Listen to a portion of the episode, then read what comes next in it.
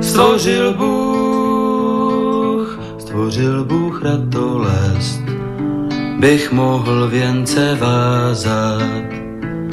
Děkuji, děkuji za bolest, jež učí mne se tázat. Děkuji, děkuji za nezdar, jenž naučí mne píly. Bych mohl, bych mohl přinést dar, byť nezbývalo síly. Děkuji, děkuji, děkuji.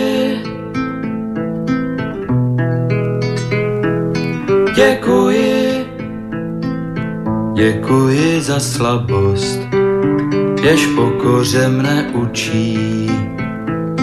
Pokoře, pokoře pro radost, pokoře bez područí.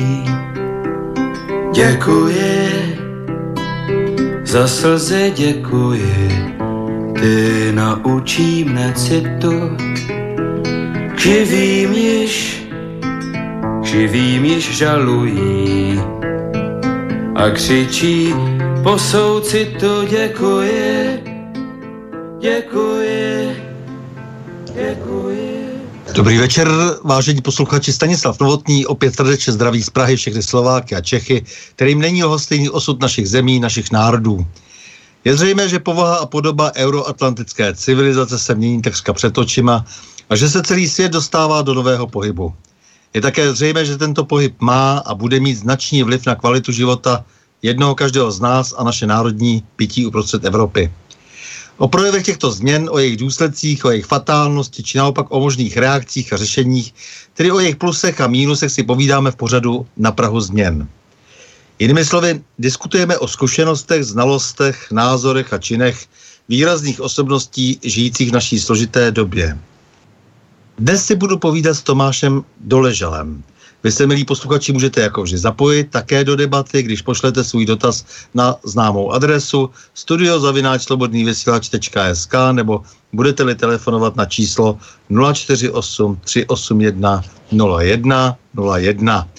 A výtah z rozhovoru samozřejmě s odkazem na archivní záznam, jako vždy, naleznete na parlamentních listech CZ a Milan Vidlák ještě eh, sedí u eh, svého počítače a poslouchá nás naladěn na Skypeu a bude tento článek samozřejmě svým způsobem přepisovat a bude z toho dělat takový ten stručný, správný eh, výtah toho podstatného, co tady řekneme dnes. Kdo je Tomáš Doležal? Tomáš Doležal, stručně podnikatel, publicista, politik, člen bývalé demokratické unie a dnes asistent a poradce poslanců SPD. Dobrý večer, Tomáši.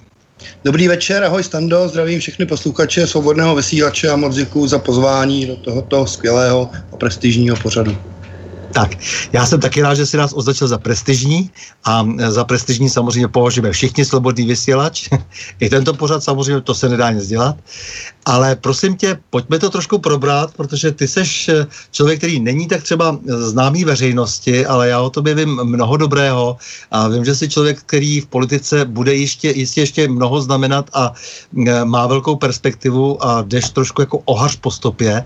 Takže by bylo dobře, aby si trošku popsal, jak jsi se k tomu všemu dostal? Ty jsi ročník 72, to znamená tak trochu husákovo dítě. Hmm. Když ti bylo pět let, tak uh, se podepisovala charta 77 a v 17 uh, eh, rok 89, uh, no a pak si začal studovat uh, další uh, po té základní škole nějaké vzdělávání získávat a praxi a tak dále.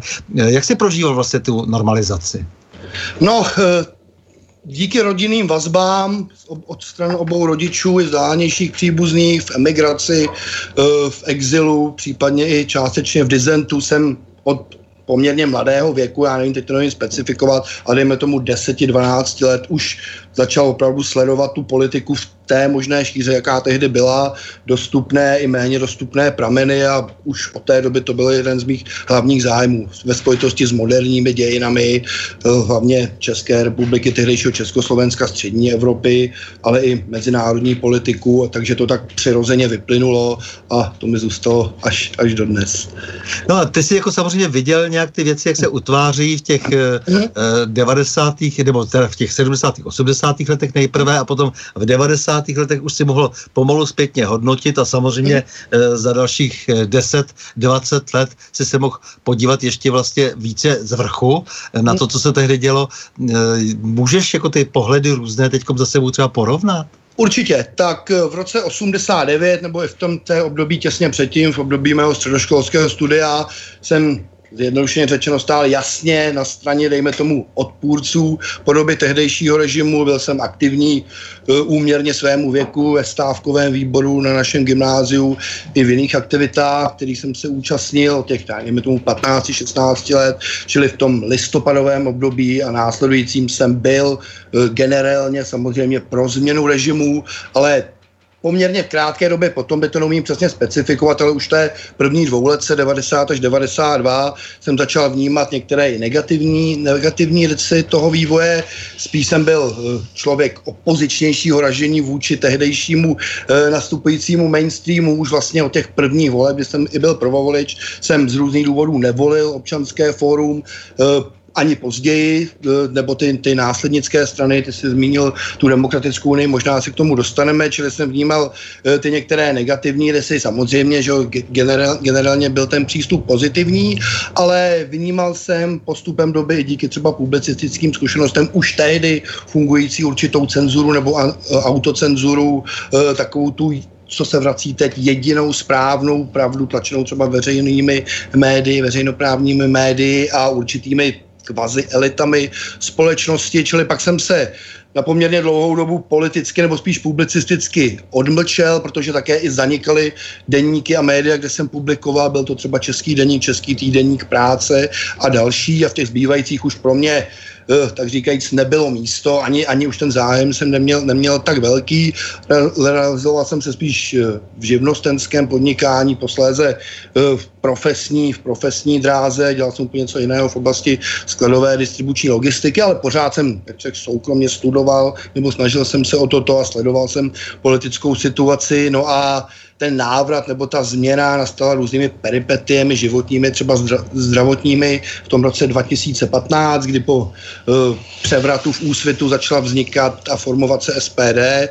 Tehdy jsem oslovil uh, Radka Rozvorala Jirku Kobzu, tu středočeskou bázi SPD. Od té doby vlastně spolupracuji s touto stranou, jejím jsem i členem a teď vlastně je to moje hlavní profesní, profesní zaměření práce pro SPD, speciálně pro Jirku Kobzu, ale i další poslance před předsednictvo a podobně. No a to vnímání v letšem že ta situace, uh, i když každá analogie kulhá podobná, opět, možná ještě ve větší intenzitě, se zahraničním napojením se vrací taková ta silná až i hm, nechci říct státem, ale určitými složkami státu nebo té společnosti organizovaná cenzura, uh, hraničící až i určitou soft štvanicí na určité lidi, k tomu se taky můžeme dostat, jejich, jejich stížený přístup k zaměstnání, k publikování, taková opravdu šíření té až nenávisti tou uh, liberální frontou nebo té, tou částí politické scény, která se hlásí k tzv. liberální demokracii a podobně, čili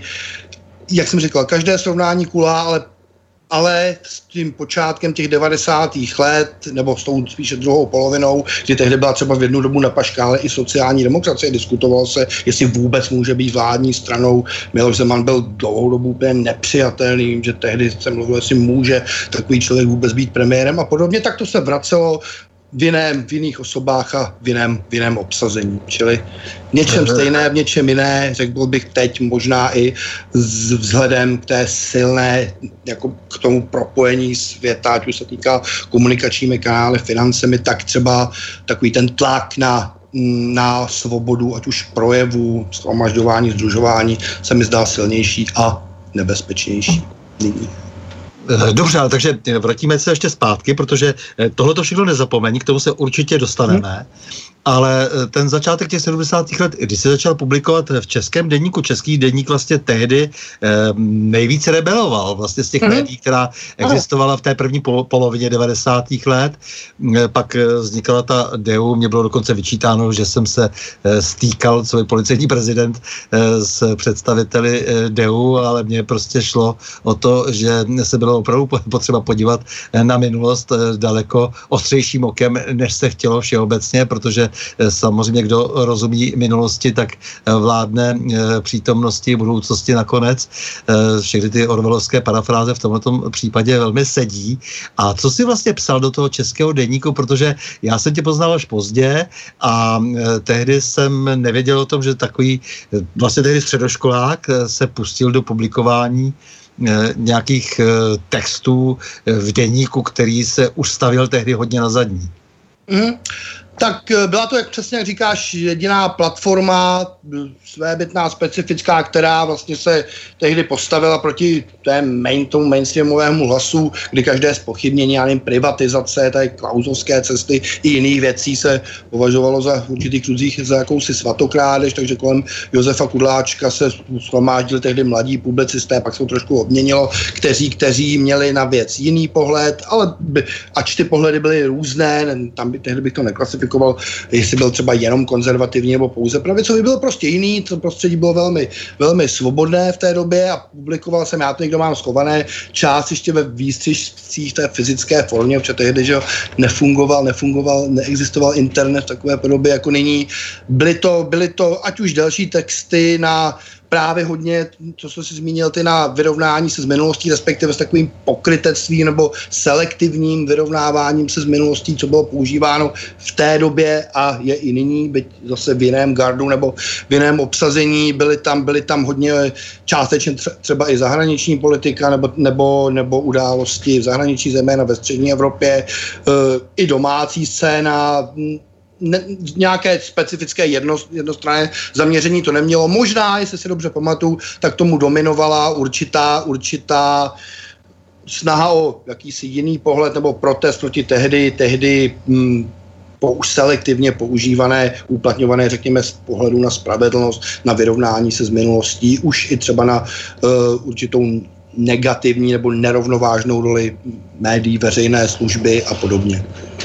No je to legrační, protože vlastně tehdy jste upozorňovali na to, na co e, se snaží samozřejmě velmi povrchním způsobem upozorňovat e, všichni ti lidé e, z mainstreamu, kteří se drží takové ty té antikomunistické linky, ovšem bez personální odpovědnosti dnes. Je to hodně směšné, protože vlastně tehdy to bylo daleko důslednější a upozorňovalo se na to, že čím ten stát vzniká, tak tím se bude potom také udržovat a všechny ty aktivity a spoustu těch eh, výsledků, eh, které sklízíme dnes, eh, tak se zakládaly tehdy a byly u všech prakticky vysoce postavení komunisté a je legrační, když dnes všichni křičí ty, tí tedy z toho mainstreamu, že pozor na ty komunisty, tak si neuvědomí nebo nechtějí uvědomit, spíš nechtějí uvědomit, že právě na tom stojí ta jejich pozice.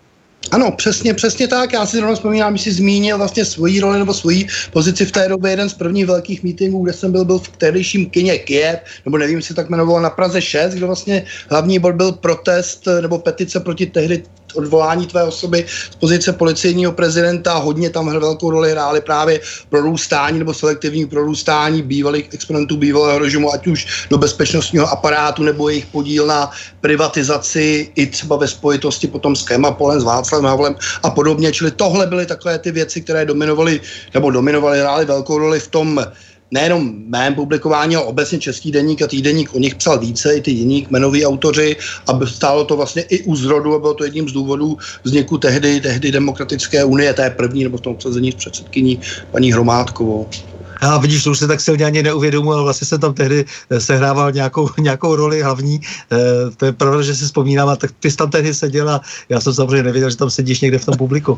E, ale tady šlo o to spíš, že ten problém byl v tom, že se ty struktury zmafioznily a že člověk by samozřejmě rád zamořil úplně všechna oka eh, nad tím, co bylo, nebylo, kdyby prostě ti lidé se chovali eh, slušně, ale eh, ono to opravdu bylo tak, že eh, ten Václav Havel se zachoval mimořádně pokrytecky a eh, na jedné straně eh, měl nějakou rétoriku a na druhé straně eh, likvidoval eh, všechno, eh, co by mohlo tomu státu eh, sloužit eh, do budoucna jako docela dobrý eh, nějaký odpichový můstek. Eh, to znamená to, co bylo dobré, tak zanechat, ale on to vlastně všechno eh, svým způsobem likvidoval a předával, eh, předával do zahraničí.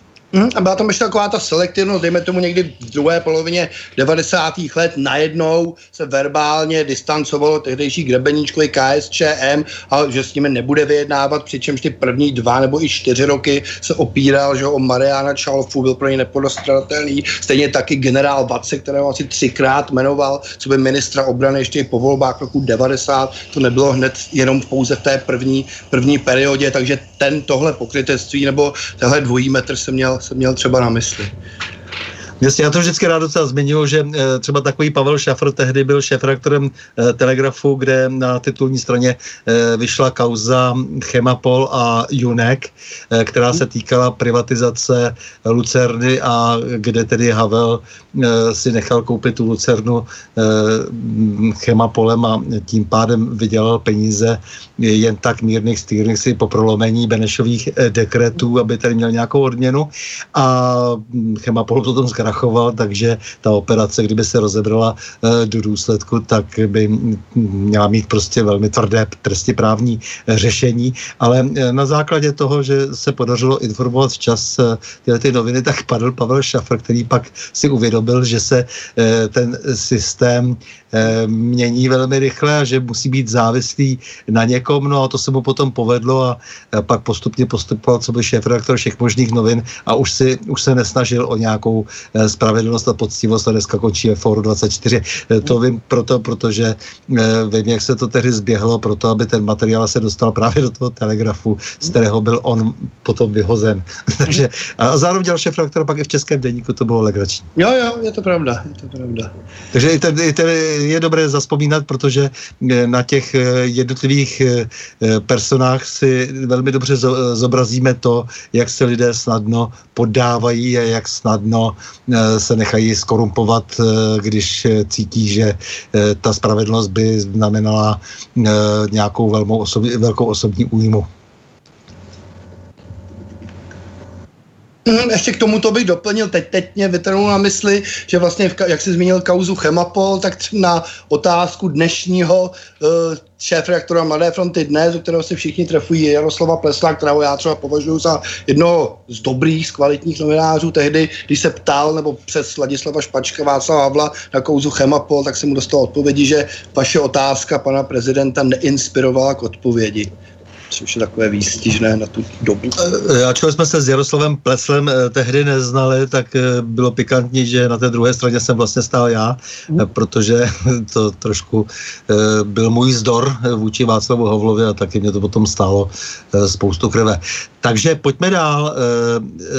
Ty jsi studoval normálně ekonomku vysokou školu ekonomickou. Ne, ne, já jsem jako první eh, studoval fakultu sociálních věd a... Fakultu sociálních věd? Mhm. Sociální ano. věd, bakalářské studium, pak právě tam byla pauza, asi zhruba 10 let, eh, ta pracovní a pak, eh, pak jsem dokončil, pak, ještě jsem mezi tím dělal vyšší odbornou školu veřejnou zprávu, která, kterou považuji z té svojí studijní kariéry, abych to řekl, nejkvalitnější, tam byli bývalí profesoři z právnické fakulty na správní právo, na ústavní právo, jako tu praktickou stránku práva, pak jsem ještě si dodělal hospodářskou politiku na UJAKu a teď ještě dodělávám na stará kolena vyšší, vyšší stupeň studia zase na FSV asi po 20 letech. Takže, takže, takže na UJAKu před, před tím FSV, teď se vracíš na, FSV, když to zjednoduším. Ano, ano, teď se kruchu zavírá. E, takže jsi se snažil e, pochopit e, ekonomiku, chtěl jsi být účetním, nebo co, čím jsi, chtěl jsi podnikat, nebo k čemu se taková ekonomka studuje, protože ono je velmi e, obtížné se dneska definovat definovat, eh, co je úmyslem absolventa mm-hmm. nějakého ekonomického odboru. mě tak lákala, nebo vlastně i ten obor, co jsem studoval, byla spíš eh, to, ta hospodářská politika, respektive makroekonomika, eh, doplnit si k té politologii, což považuji za, za nezbytné, zvlášť třeba v současné době, ale i celkově ten ekonomický exaktní pohled, souvislosti, ať od počínaje terminologií, tak po vlastně úzkou souvislost ekonomiky a politiky, praktickou neoddělitelnost, tak můj zájem nebyl třeba, aby to řekl nějaké té statistice ekonometrii přímo, i když i ta byla součástí, ale spíše, spíše ta ekonomická teorie, zjednodušeně můžeme říct třeba politická ekonomie, která se začíná používat. Tak a ty jsi se vrhl do politiky, nejprve jsi teda psal, pak říkal, že jsi se trochu odmlčel, ale zároveň jsi byl v Demokratické unii a pokoušeli jste se skrz Demokratickou unii eh, přece jenom o nějaký průlom eh, pokusit se dostat eh, do parlamentu. To se nepovedlo, ale nicméně, co to mm, v tobě zanechalo za zkušenosti?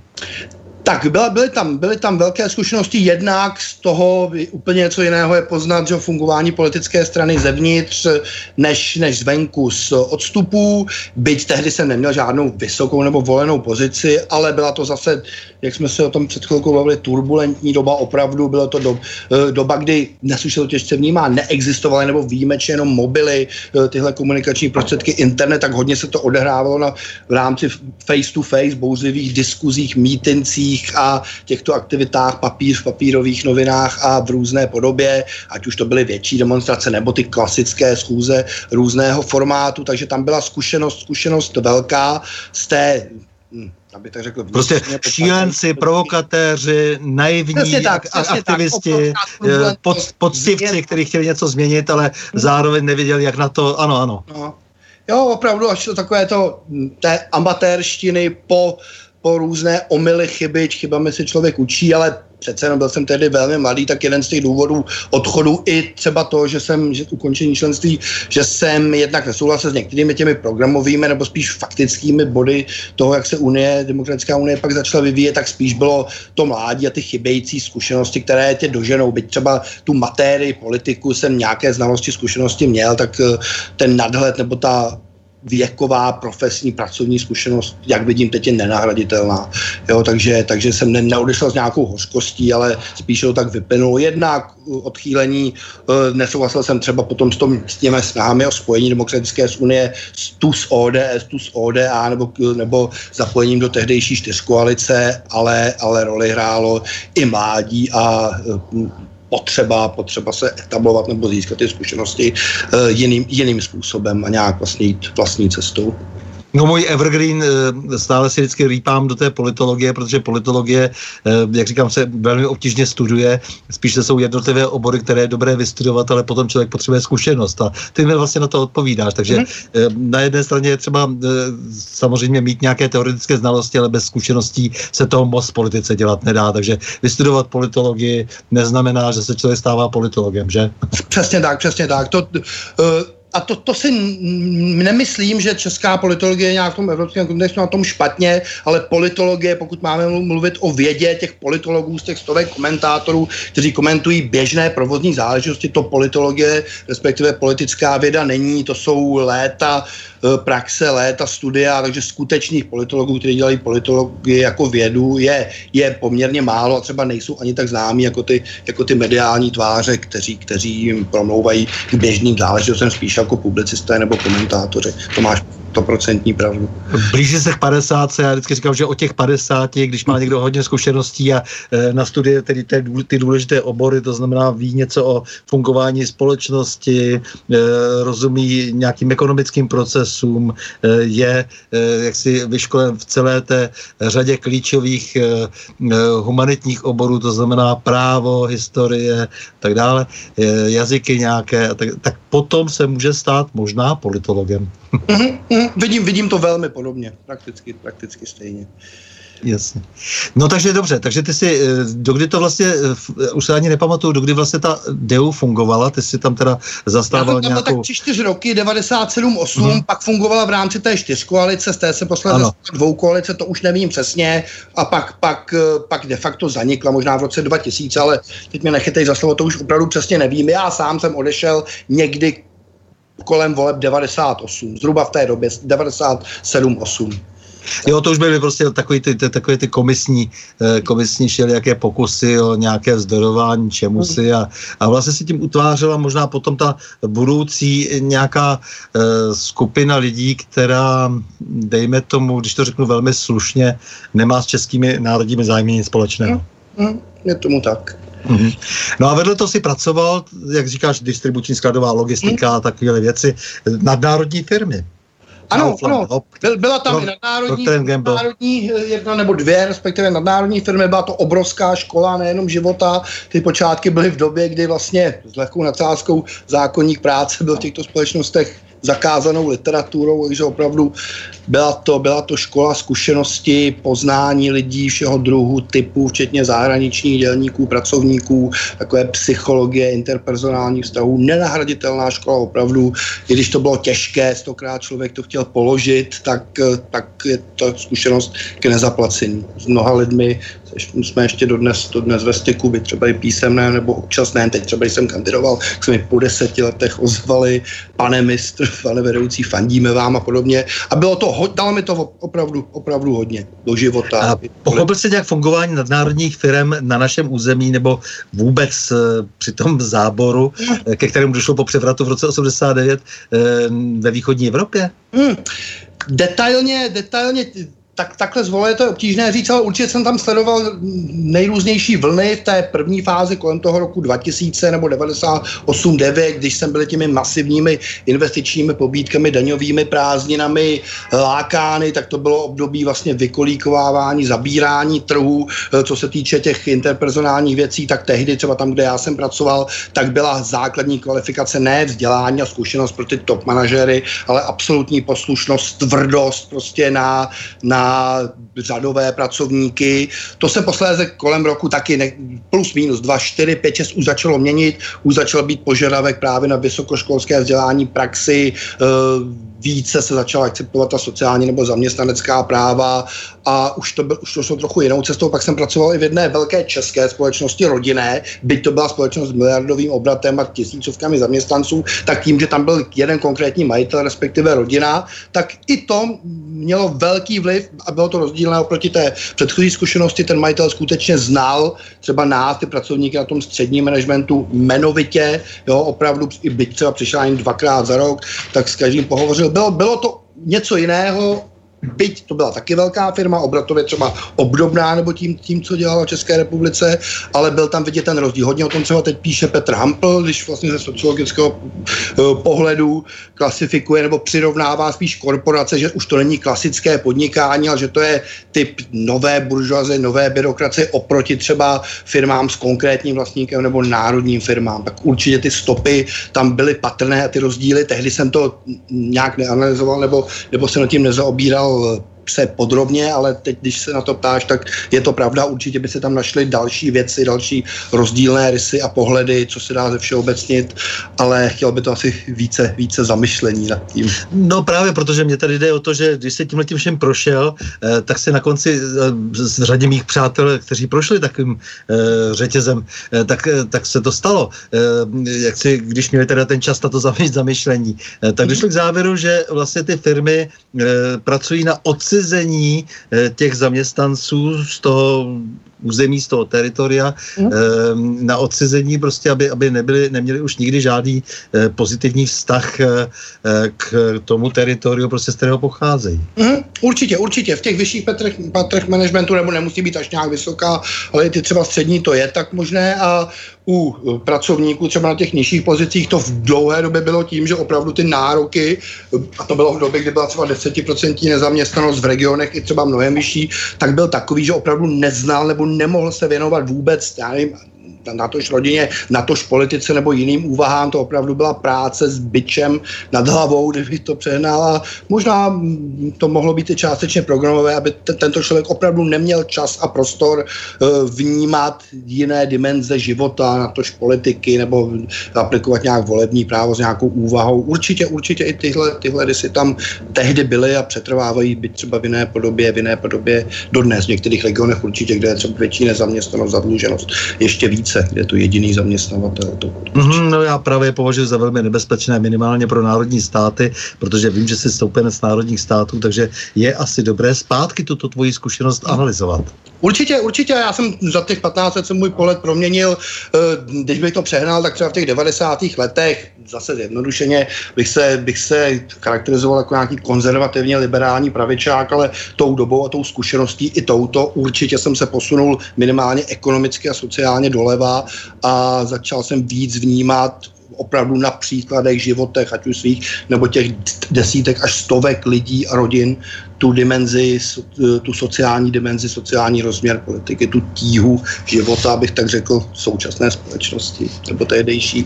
I, i tuhle, tuhle, i tyhle roli a ten dopad to mělo a možná byl jeden z nejsilnějších z toho. E, také jsi byl do Lenska v pražské energetice, měl jsi mm. na mhm. starosti prodej, prodej energetických mm. komodit, to zní děsivě. No, tak to bylo, to bylo relativně časově oproti těm jiným údobím kratší, to byly tak dva až tři roky, ale také, také to byla zajímavá zkušenost.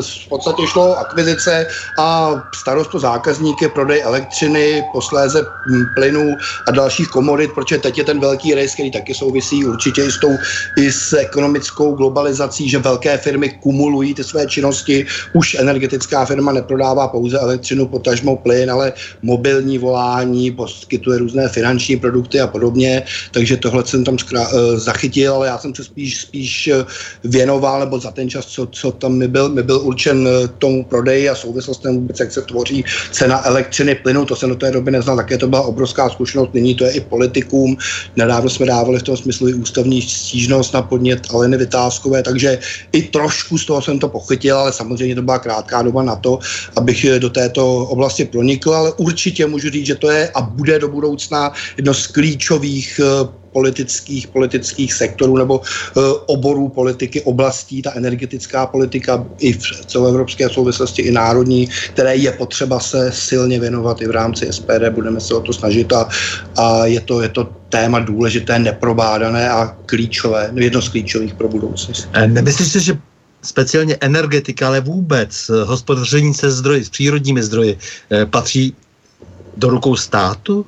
Ano, ano. E, s okolností na minulý týden na konferenci vlastně v úvodním hlavním projevu toto Tomio Okamura i postuloval jako budoucí jeden z hlavních e, programů, programových bodů SPD, že zásadní páteřní odvětví ekonomiky, včetně právě, jak se říká, přírodních zdrojů, energetických zdrojů a e, nerostných surovin a podobně, by měly být pod kontrolou státu, potažmo obcí, ale lépe státu. Takže určitě ano.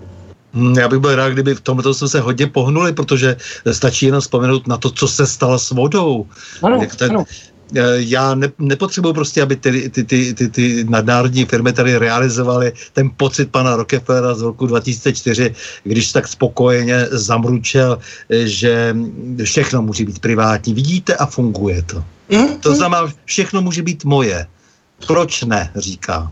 Hmm, ano, to je, ta, to je ta privatizace zisků a socializace, respektive etatizace ztrát v nejčistší podobě, jako ní psal třeba Ulrybek nebo Petr Hampel, protože vlastně třeba v tom případě pražských vodovodů a kanalizací stále ta údržba infrastruktury jde na vrub města, potažmo státu, to je v tomhle čili, čili veřejných příjmů a zisky, profit jde, jde za tím majitelem, takže to je nehoráznost, opravdu. My jsme na toto začali sbírat už v loňském roce v rámci Pražské SPD petici na místní referendum za reprivatizaci pražských vodovodů a kanalizací. Ten sběr podpisů pokračuje a naším cílem je právě vyvolat uh, kraj, v tomto případě krajské referendum, protože Praha, Praha jako město, Praha je krajem z hlediska práva a a snažit se, aby bylo platné a závazné pro budoucí pražské zastupitelstvo. To je důležitá věc našeho pohledu. Takže seš teda proto, aby se třeba i konfiskovalo, vyvlastňovalo, aby se eh, velmi tvrdým způsobem začali... Velmi tvrdým v rámci zákona, mimochodem současný právní řád to umožňuje, tam jsou za některé základní podmínky, že vyvlastnění musí být vždy za náhradu, musí být s přivolením nebo s rozhodnutím soudu, za finanční náhradu. Eh, teď nemluvím o případech, kde, jo, když třeba ten nabyvatel porušuje smlouvu, to jsou jednotlivé ad hoc případy, ale i ve veřejném zájmu, pokud rozhodne soud a za náhradu, když to splňuje ta povaha věci a to určitě v těch zdrojích pitné vody je, tak jsem i pro vyvlastnění dle zákona. Určitě. Mm, já si myslím, že spousta věcí se dá měnit eh, daleko radikálněji, protože stát je nakonec uh, suverén. Stát si mhm. může, hmm. samozřejmě, že to, že se nechová dnes jako suverén, to, že se chová jako vazal, je dáno obrovskou spoustou velmi pochybných personálních vazeb a postoji lidí, kteří jsou skorumpováni a zdiskreditováni, zkompromitováni, ale nicméně je, myslím, velmi důležité se uvědomit to, co se samozřejmě bude snažit celá řada právníků vyvracet, ale je myslím důležité si uvědomit to, že stát je suverén a opravdu může změnit kdykoliv eh, právní podmínky eh, chování se tady vůči třeba jenom téhleté oblasti, kterou jsme tady se pokusili pojmenovat. Určitě. A je to otázka blízké budoucnosti, kde by se tak mělo stát. Takže zatím stojíš, to je, to je, tvoje, to je tvůj program tak trochu. Mm, určitě, určitě, tam to mi o to eh, definoval, nejenom on, mluví o tom třeba filozof Jiří Hejlek a další lidé, národní ekonomika, zbavit se té modly, tak říkajíc, eh, neomezeného, absolutistického, volného trhu nebo volného pohybu těch čtyř základních enty, takže určitě, určitě eh, ve vybraných odůvodněných případech ano. Tak, takže ty seš teď uh, už nějaký čas uh, poradcem asistentem poslanců SPD. Eh, co jsi všechno zaabsolvoval za tu dobu, kdy jsi teda dostal do SPD a začal si pracovat eh, pro eh, její představitele? Tak profesionálně, tak říkají, jsem začal pracovat krátce po volbách do poslanecké sněmovny roku 2017. Budou to pomalu dva roky, bylo to hektické období, opravdu všeho chuť. Je to ta práce má klasickou tu administrativní organizační složku, eh, kdy děláš ty sekretářské organizační práce, fakturační, ekonomické, eh, od zajišťování, já nevím, proplacení telefonu po organizaci semináře, zkůzek a podobně. A ta druhá složka je, tak říkají, ta obsahová věcná je, je odborná. Já vlastně jsem tam přišel, přišel na výzvu a na nabídku Jirky Kobzy, posledně to rozšířilo na další poslance a tak to, jsou, to je analýza sněmovních tisků, příprava, psa psaní projevů, podklady pro mediální televizní vystoupení, rozhovory, eh, jednáním, právě hlavně s Jirkou se snažíme třeba i ten náš záběr rozšířit eh, na, na příznivce, ne, nepohybovat se, aby to řekl pouze v rámci strany, ale oslovat různé zájmové organizace od eh, neziskových organizací v sociálním sektoru, združení právníků, jiná profesní združení a všechno další, aby, aby vlastně jsme měli tu interakci i opravdu, opravdu z těch různých segmentů společnosti, co lidi pálí, aby jsme prorazili tu bariéru té relativně uzavřené strany plus s těmi pověstmi, co SPD kolují, abychom, abychom ten krumný, tak říkajíc, prorazili. Takže touhle cestou se tomu se také hodně věnujeme. Organizaci nejrůznějších konferencí, teď připravujeme dvě větší z mezinárodní dimenzí na listopad a podobně. Je to, je to různorodé a vel, velmi zajímavé. Já tady musím poznamenat, že mě právě nadchlo, že Jirka Kobza si vybral tebe, eh, protože většinou v těch stranách je to tak, že ty asistenti, kteří jsou placeni eh, z, ze státních prostředků, eh, tak se vybírají jaksi různě, různé zájmové osoby, milenky, jo, nebo rodinní příslušníci, mm. bez ohledu na to, jestli něco umějí nebo neumějí.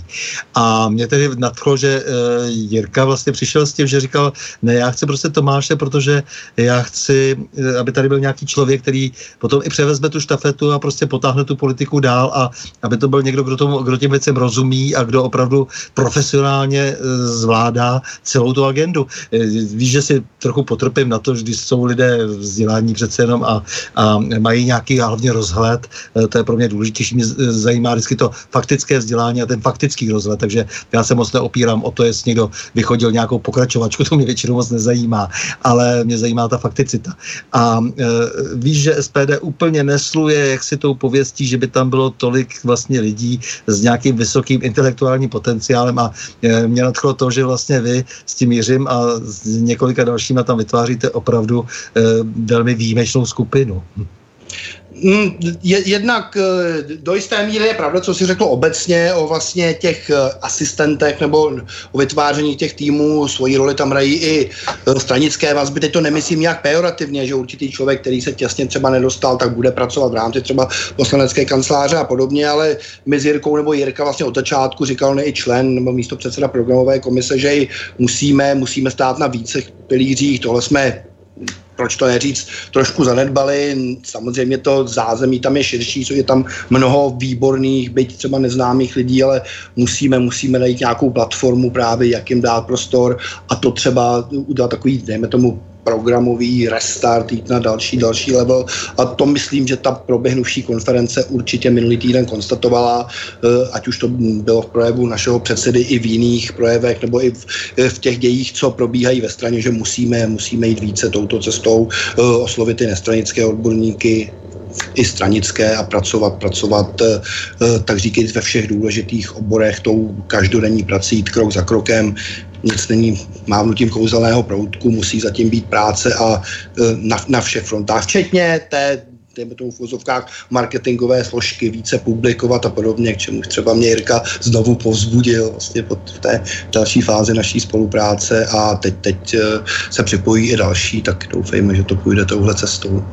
No já bych právě byl rád, aby si nezapadl mezi ty, co takovou tu šedou, eh, šedou nějakou, jako, nějaké šedé zázemí kolem těch stran, eh, které nic moc neprodukuje, není moc zajímavé a uh, umějí jenom vodní sklíče nebo svačinu někomu a to, to je hrozně málo. A, takže ty by si měl určitě být vidět a měl by si se o to hodně zasloužit sám a je třeba, aby si prostě říkal ty věci ostřeji a v té nahé podobě svoje názory, svoji představu, co chceš eh, v politice dělat. Určitě, jak jsem teďka řekl, jsem začal znova publikovat v posledním, dejme tomu půl roce trošku více, ještě plánu třeba, třeba že to s, inzen, s intenzivním, takže, takže nebráním se tomu, já jsem trochu v dvojediné roli, jednak opravdu, že mě do té úzovká vyšší politiky přivezl Jirka Kobza, jinak bych tam ani nebyl, nebo ani bychom se ani předtím o tom nedohodovali. To mi řekl tak mezi řečí nějak těsně před volbami a počítám s tebou, tak samozřejmě pro mě to byla čest a rád jsem to přijmul. A Druhá pak je stránka ta, dejme tomu, jak si řekl, vlastní politická cesta nebo kariéra. E, tohle nikdy nechci, aby bylo v kolizi. Budu tady postupovat ve spolupráci a dohodě vždy s Jirkou, ale tento, tento to podporuje, jestli můžu říct. Takže, takže problém zatím není a uvidíme, co přinese budoucnost. Ale publicistická obnovená činnost mě baví, takže to myslím není, není na, vím, vím, vím, vím to od něho osobně, že to opravdu podporuje, takže není to jenom tak, že by ti to říkal proto, protože si myslí, že je to tak správně. jako, že, že, že, je dobře, aby si měl radost. Říká ti to i za zády.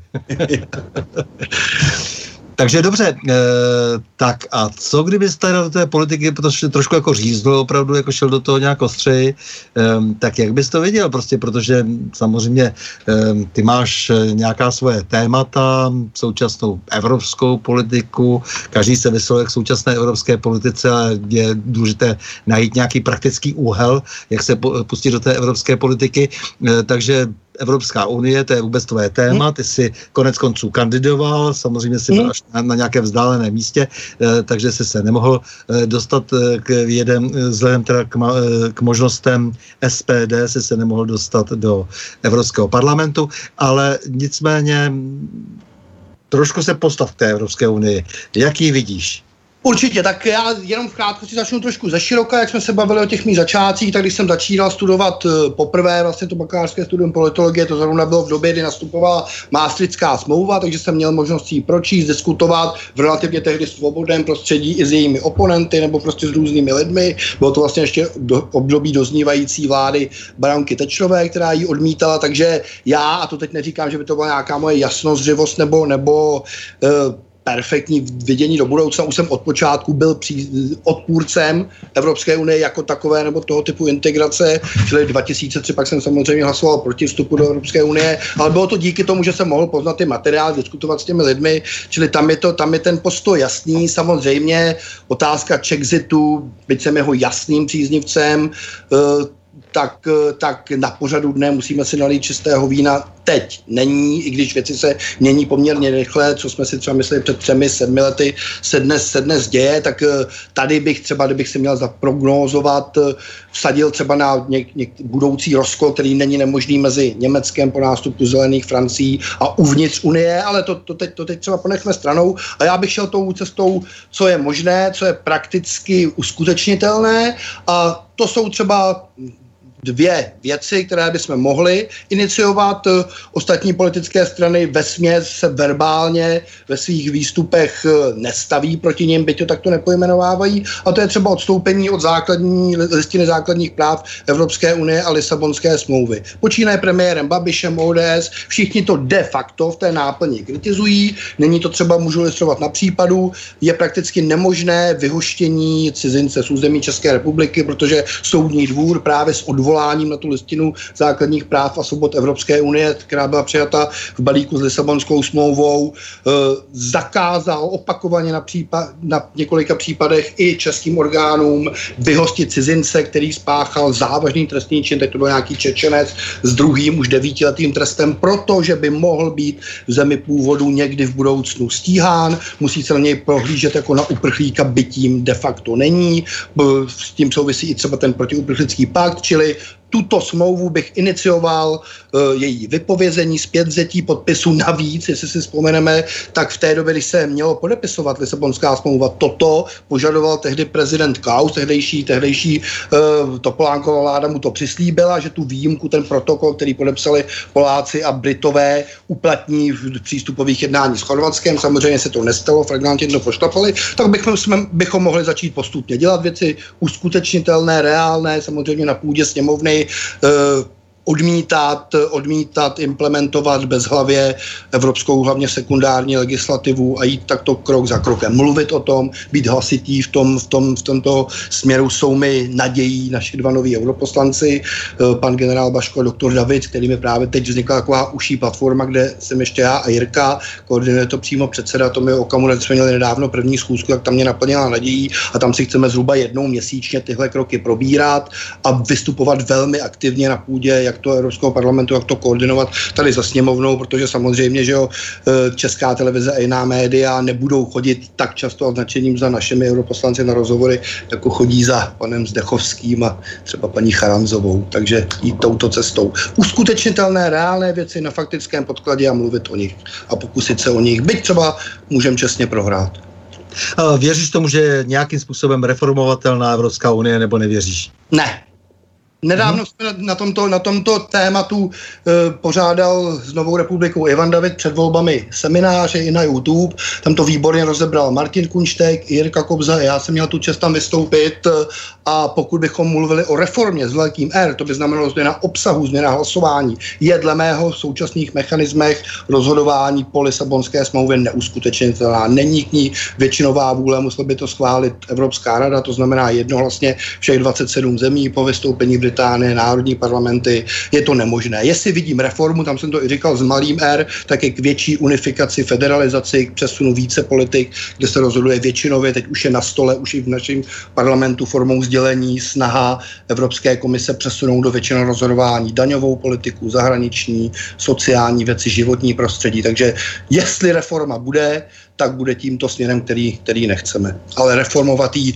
směrem, který tak říkají, chceme, k tomu dejme tomu, jak se říká, eh, ve zkratce nebo zjednodušeně před Maastricht k evropskému hospodářskému společenství, to nepovažuji v krátkodobém horizontu za uskutečnitelné. Eh, to je strašně důležité, co říkáš, protože já vždycky kladu tuhle otázku a všichni začnou od toho, trošku se vykrucují, nebo ne všichni, ale někteří, eh, a říkají, no není to teď možné a nechtějí říct takové to co je vlastně jejich přáním. Jestli jejich přáním prostě opravdu Czexit, jestli by rádi vystoupili z té Evropské unie tak, jak je postavená. Proto já se vždycky na to přám, tam, protože je nějaké přání a pak jsou nějaké kompromisy. Určitě a ty, ty, ty nevidím jako uskutečnitelné. Samozřejmě situace se mírně zlepšila, třeba změnou vlády v Itálii, je tam V4, ale zase, jak jsme si myslím říkali jednou i e, společně nebo v nějaké, v nějaké diskuzi, tak V4 je to výborná věc, byť samozřejmě jsou tam i fatální rozdílné zájmy, ale to teďka není předmětem diskuze, ale stále k blokační menšině. E, potřebujeme ještě dalších asi devět zemí, jo, včetně velké země, jako je třeba Itálie, celého bývalého RP, RVHP, Rakouska, čili i v jednotlivých ad hoc záležitostech je velmi těžké zablokovat na radě jednotlivých rezortních ministrů Evropské unie nějakou směrnici nebo, nebo nějakou, nějaké nařízení. Jo, jak jsme viděli třeba na, na těch kvótách v roce 2015, hrozí to i u Dublinu 4, který jenom je takzvaně u ledu, ale pořád se na něm pracuje, takže ta blokační menšina, která vyžaduje vlastně minimálně čtyři země, ale za kumulativní podmínky reprezentující 35% evropské populace je velmi těžko dosažitelná. Výjimečně třeba jednou za to pětileté období, jo, nebo to, to tak eh, střílím od boku, ale na to bych se vůbec nespoléhal.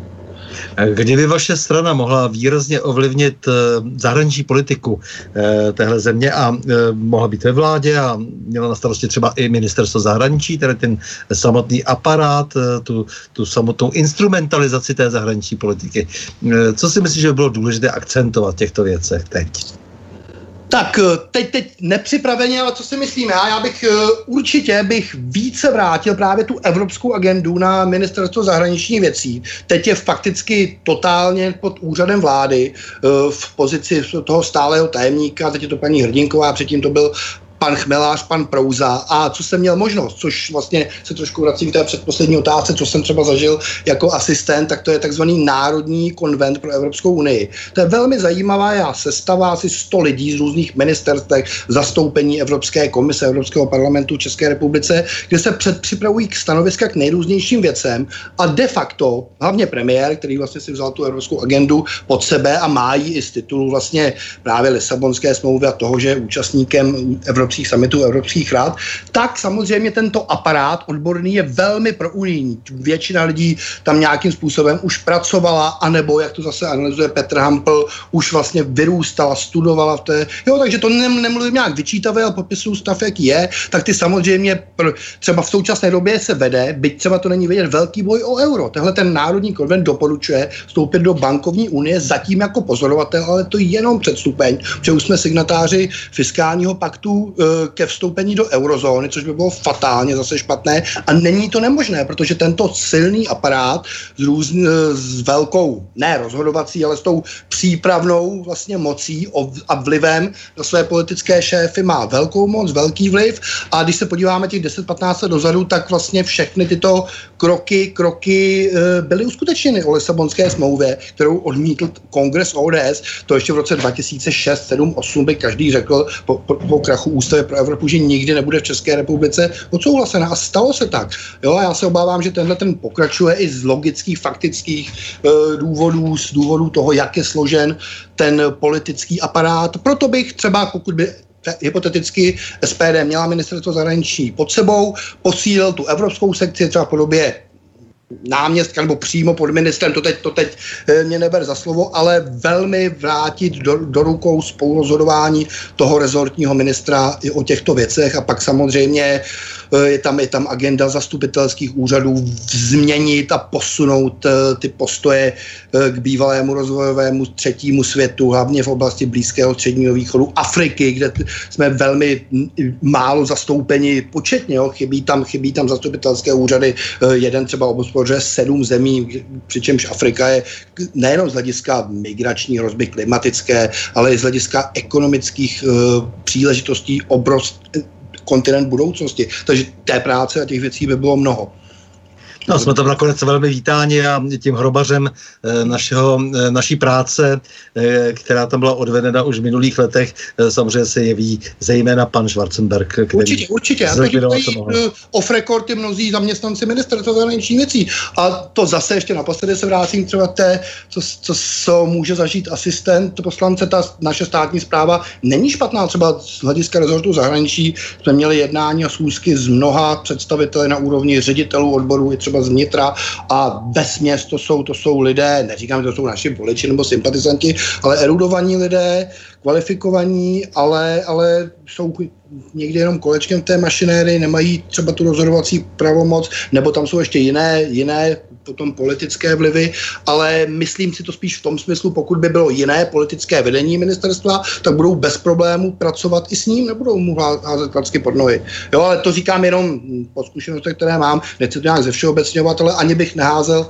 tak říkajíc, flintu do žita v tomto ohledu. Ne, za ten postoj ti velmi děkuji, protože je důležité, abychom se dívali eh, na profesionály jako na profesionály, prostě na nýmandy jako na nýmandy a je velmi důležité, aby eh, politik si uvědomoval, že jsou to lidé, lidé, kteří čekají na nějakou koncepci, protože rozhodování je v jeho rukou. On se nemůže spolehat na to, že úředník, který samozřejmě e, má e, svoje jasné e, dané mantinely, e, takže se sám o sobě rozhodne. On čeká na něho, on čeká na to, jestli ten politik bude schopen sehrát roli toho vůdce. Hmm, určitě, určitě. Takže tady určitě, v tomhle tom bych byl určitě mírným optimistou. Mm-hmm. To je velmi dobře, protože mně se zdá, že e, samozřejmě teď směříme k tomu, jak to vypadá vůbec tý, v té středoevropské politice naší samotné, ale, ale mně se zdá, že e, tady prostě chybí jenom opravdu to jasné zadání chlapci a děvčata, jde se na to prostě. Hmm? Jde se na to, jde se dělat taková a taková práce a ti lidé, protože jsou často, nebo ti ještě, který, kteří se úplně neskazili, tak jsou e, schopni, e, protože mají nějakou kvalifikaci a ještě i nějakou, nějakou čest, e, tak jsou schopni potom se do té práce dát. Určitě, určitě. A těm to musíme, musíme dávat, eh, tak říkajíc, najevo, proto jsem třeba mluvil o tom, eh, o té důležitosti té zpětné vazby, nebo neuzavírat se jenom na stranickou půdu, ale, ale hovořit právě s lidmi, včetně, včetně představitelů státní zprávy, samozpráv a prostě mluvit na rovinu, představit svůj program, vyslechnout je, ukázat, když to přeženu, nebo trošku, trošku nadpřelím, jsme tady, takové jsou naše názory, můžeme se poznat a můžeme třeba i spolupracovat. Eh, to je velmi důležité, to, co říkáš, a samozřejmě také u tebe je to věrohodné v tom, že ty eh, máš vlastně jasnou poměrně kontinuitu oproti mnoha jiným politickým turistům, kteří jsou schopni skákat opravdu od ultraleva do ultraprava nebo kamkoliv, to je jim úplně jedno, hlavně, že je to někam vynese, eh, takže ty vlastně zastáváš ty názory velmi, velmi dlouho, byť se samozřejmě jako názory každého z nás vyvíjí a, a je velmi důležité, si pořád uvědomuje, že jsou tady ještě ostatní, s kterými je třeba komunikovat, protože možná ten jejich pohled je e, zajímavý, vzácný a jenom z ideologického e, důvodu ho vylučovat je nesmysl. Určitě, jenom že tě přerušu, doplním. Asi před třemi měsíci, před volbami do Evropského parlamentu, vyšel zajímavý průzkum, myslím, Eurobarometru nebo nějaké evropské instituce. V různých ohledech zkoumal postoje občanů jednotlivých zemí k Evropské unii, k evropské integraci a podobně. Teď ho nemám po ruce, ale ne, budu parafrázovat bez nějakého většího zkreslení. Češi z toho vyšli jako největší euroskeptici, ne ve smyslu, že by tam byla jen nadpoloviční většina pro Czexit, ale tam byly otázky typu, myslíte si, že e, členství v Evropské unii přineslo ekonomické výhody, tak tam byla vě, lehká většina, že nikoli, e, že oslabilo demokratické mechanismy, tam většina, že ano, čili asi ze sedmi dílčích otázek ve většině jsme opravdu tendovali jako národ nebo průřezem toho výzkumu Eh, opravdu, opravdu věcně a kriticky eh, ve vztahu k Evropské unii. Takže i tady, a samozřejmě to jsou lidé napříč politickými stranami, napříč politickou afiliací, takže ani tady bych nebyl pesimistický, ale je potřeba, přesně jak jsi říkal, dát lidem zadání, vedení, nabídku, jasné stanovisko, ukázat odbornost, nehrát jenom jedno téma, nezjednodušovat a tak dále.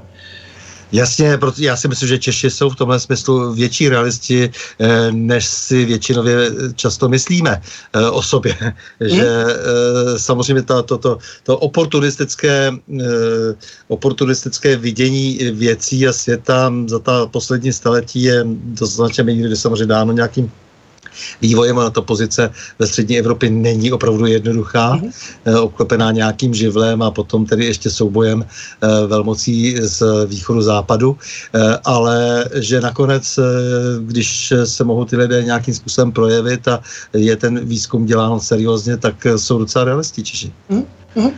Určitě, určitě. V euru tam to bylo jednoznačné postoj k euru. Teď nevím, přes 70%, eh, jo, nejvíce v rámci těch zemí, které jsou mimo eurozónu, proti. Jo, takže a, a další, další obdobné otázky. Takže tam, tam je, to, je to nadějné. No a střední Evropa, jak teda tu střední Evropu, protože blížší košle než kabát, já se to snažím pořád tady zdůrazňovat, eh, abychom se starali hlavně o střední Evropu a nediskutovali pořád jaksi o takových těch rozbředlých ideologických světových stranách, jako je východ-západ. A pobavili se o tom, že jsme tady někde usazeni, eh, normálně geograficky, eh, kolem máme nějaké sousedy a s těmi sousedy to máme docela složité a musíme s nimi nějakým způsobem vycházet, nebo zejména s tím německým živlem se vždycky přicházet do kontaktu. Někdy spolupracovali, někdy jsme byli pod protektorátem, někdy jsme i dokonce vyhrávali, to bylo hodně dávno, ale vždycky jsme se tady nějak, nějakým způsobem utkávali. Máme tady nějaký nový fenomén, Polsko, které se stává jakousi regionální eh, mocností a hraje docela složitou, eh, složitou eh, geopolitickou hru a pak samozřejmě ty eh, tradiční nejpřátelští, nej, nej, nejpřátelštější, nejbližší eh, bratrské Slovensko a potom je tady Maďarsko, Rakousko, kdy jsme vytvářeli soustátí, takže to se nedá taky tak jednoduše škrtnout. Přesně tak, v tomhle, v tomhle ohledu se mluví o V4+, jednodušeně můžeme říct, že jde hm, s určitými omezeními o prostor bývalé sovětské zóny vlivu v tom širším měřítku Senzulargo, nebo o bývalou RVHP a tyto země plus samozřejmě Rakousko. Někdo má to pojetí bývalých zemí Rakousko-Moravské monarchie. Je to přesně, jak si řekl, historická entita, eh, která má mnohé společné jmenovatele kořeny, ať už specifickým vývojem v náboženské oblasti, polit, vývoje politických režimů, uh, účastí nebo vlastně minulostí ve světových válkách, kdo byli jejich spojenci a nepřátelé. To všechno, a když se nad tím zamyslíme, hraje velkou roli i teď po 100-200 letech, jo, včetně volební výsledků, volební geografie, takže, takže to je, je to specifický region, není to vymyšleno teď, přesně, přesně souhlasím, jak jsi to popsal teď, a liší se od té takzvané západní Evropy nebo východu. Jo, je to, je to, je to specifická entita, o které bychom mohli dlouho hovořit. Tyto země mají mnoho společných zájmů, ale i, jak jsme to nakousli, rozdílných. A to, to zejména třeba v těch mezinárodních stazích, ty si jmenoval Polsko, které zvláště ještě po odchodu Velké Británie bude velmi silným hráčem v rámci Evropské unie. Jeho zvláštní vztahy, tak říkajíc, se spojenými státy pro vznikajícího trojmoří a jiné, jiné iniciativy, eh, tradiční protiruské tendence, v Maďarsku je zajímavý vztah, o kterém se třeba málo mluví a, a právě proto třeba Viktor Orbán zůstává jedním z důvodů i v té lidové straně jejich historický vztah vlastně k Německu nebo k části německé politické reprezentace. Slovensko je zase specifické nyní v moderní, moderní epoše tím, že má už je platí eurem, je v eurozóně, eh, je tam přes různé niance eh, schoda na tom být, pokud by byla ta, ten variabilní vývoj v Evropě více rychlostní Evropa v tom tvrdém jádru. Takže jsou tam zajisté a stoprocentně společné zájmy, které máme pěstovat, rozvíjet a diskutovat, ale musíme si uvědomit i ty, i ty rozdílnosti a ty limity. Dobře, probiješ se, budeš ministrem, budeš eh, premiérem, budeš aspoň europoslancem nebo něčím takovým. Eh, jakou středoevropskou politiku by si hájil?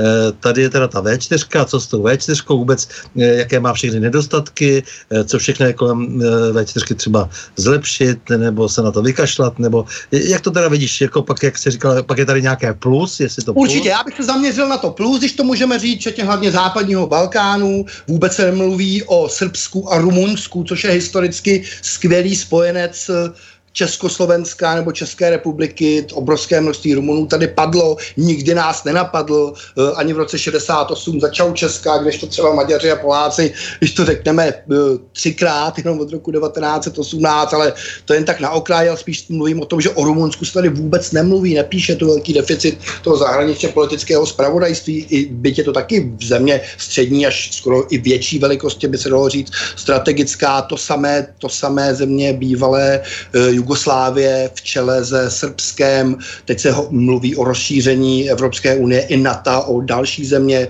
s albánskou diasporou, to jsou velká témata, málo diskutovaná, tak uh, já bych se zaměřil na to V4+, plus na ten region, dejme tomu bývalého Rakouska, Uherska, nebo ať jak už si ho definujeme, uh, na, na dejme tomu východ od Německa a na západ od uh, bývalého svazu sovětský socialistický.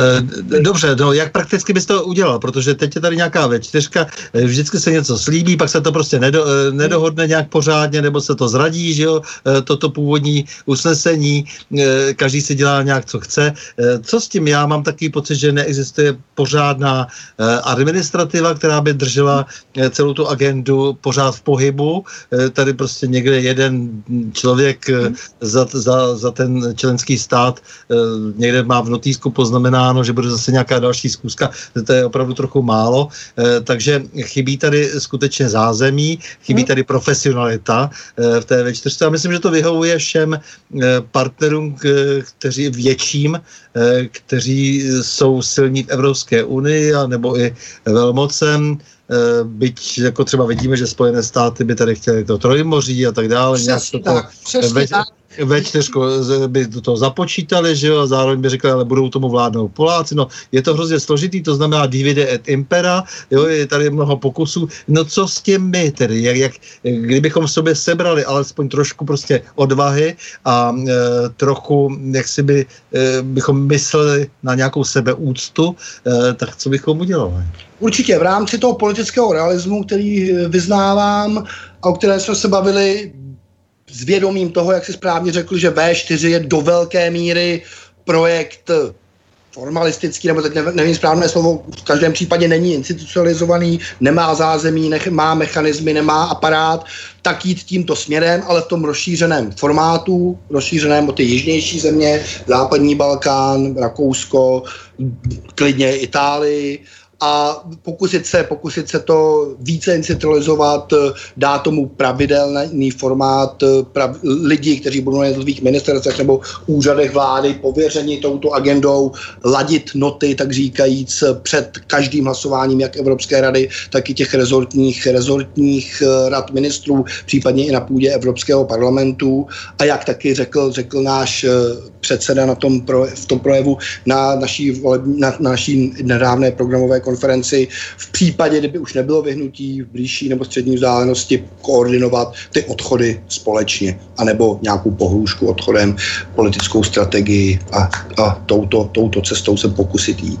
Ale připravovat e, samozřejmě dříve. Jo, takže, takže je to víceméně pro tebe spíše jenom nástroj procesní, jakýsi, to znamená domlouvat se na vztahu k Evropské unii, než bych se prohlubovali některé mnohem e, složitější a komplikovanější e, vztahy, to znamená třeba v té ekonomicko-infrastrukturní sféře, eh, v tom komunikování prostě, které vyžaduje opravdu, jak si už jako nějakou eh, technologii, eh, nejenom tedy moci, ale vyžaduje, vyžaduje opravdu nějakou administrativu a nějaký, eh, nějaké zázemí eh, intelektuální, eh, tak eh, pro začátek, že by stačilo jenom to, aby se vůbec eh, byli schopni... Jako první kroka samozřejmě tohle je na pořadu dne vlastně teď, teď co si nakousl ty, ta ekonomická problematika, vnitřní trh nebo vůbec ty ekonomické aspekty integrace nejsou zdaleka dořešeny. E, naopak, že existuje tisíce výjimek e, na druhé straně vnější politiku vůči třetím zemím, to je prakticky zcela v rukou e, příslušného evropského komisaře, takže to by bylo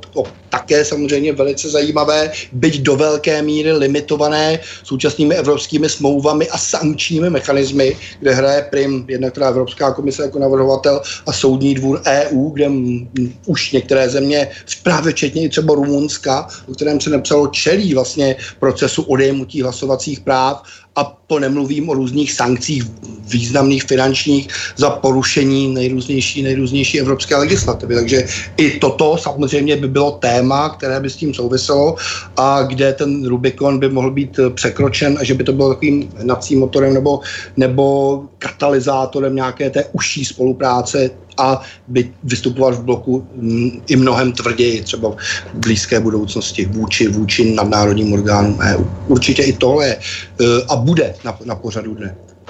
No já jsem si pro dnešek vybral uh, hospodine pomilujny, aby, aby nám tedy rozdělila pořád na dvě nestejné části, uh, protože to je nej, nejstarší česká duchovní píseň. A vybírám ji proto, protože ona je spojená taky s rokem 1126, to je slavný rok, uh, rok kdy Soběslav zvítězil nad králem Lotarem, bytě u Chlumce, nebyl to tedy ten Chlumec, u kterého zase prohráli sedláci. A, a vybral jsem si uh, tu úpravu Antonína Dvořáka, Jaroslava Vrchlického z 19. století. Hospodine pomilujny zpívali, to znamená s tím patosem, jako s tou určitou romantikou do toho šli ty vojáci, kteří porazili Sasy tehdy a na základě toho pak kníže Soběslav opravil a rozšířil tu slavnou rotundu na řípu, jako na to je jeden z tady našich symbolů naší, naší dá se říci, státnosti a, a jako vlastně našeho sebevědomí, e, byť jako je často nízké, ale přesto prostě ten, ten, ta, ta hora říp tam z té roviny trčí, ty jsi tam jako blízko z toho kraje, on hmm. se blízko narodil, no a taková jména jako Jindřich Zdík, který tehdy vysvětil, vysvětil eh, tu rotundu, eh, tak to je prostě veliké téma. Zpívalo se Hospodine pomilujny, které nám za chvilku eh, Boris Koroni pustí z redakce. A potom, když Češi vyhráli, tak začal dělat velmi pragmatickou politiku a najednou se stal Soběslav velkým spojencem krále Lotara III třeba proti Štaufům, to, to byl velký spor středověký, že kdo zná e, tu, tu, tu historii vrcholného středověku, tak ví přesně o co jde, o ten spor o, investituru a tak dále. No on se najednou postavil prostě na, e, po té, co upevnil vlastně vládu, tak se postavil na stranu toho Lotara třetího, dělal tedy velmi chytrou politiku a mezi tím získal čas a začal budovat hrady a opevnění nějaká na hranicích.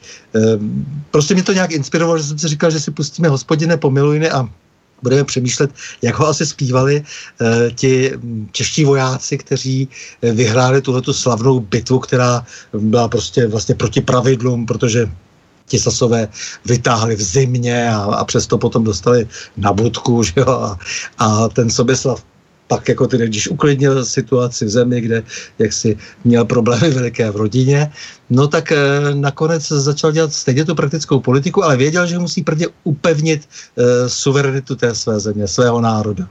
No a pak, že si může prostě dovolit e, zase, jako dejme tomu, popustit otěže a bavit se. Takže proto mě napadlo, že si pustíme hospodiné pomilujiny nejstarší českou duchovní píseň Náš hymnus.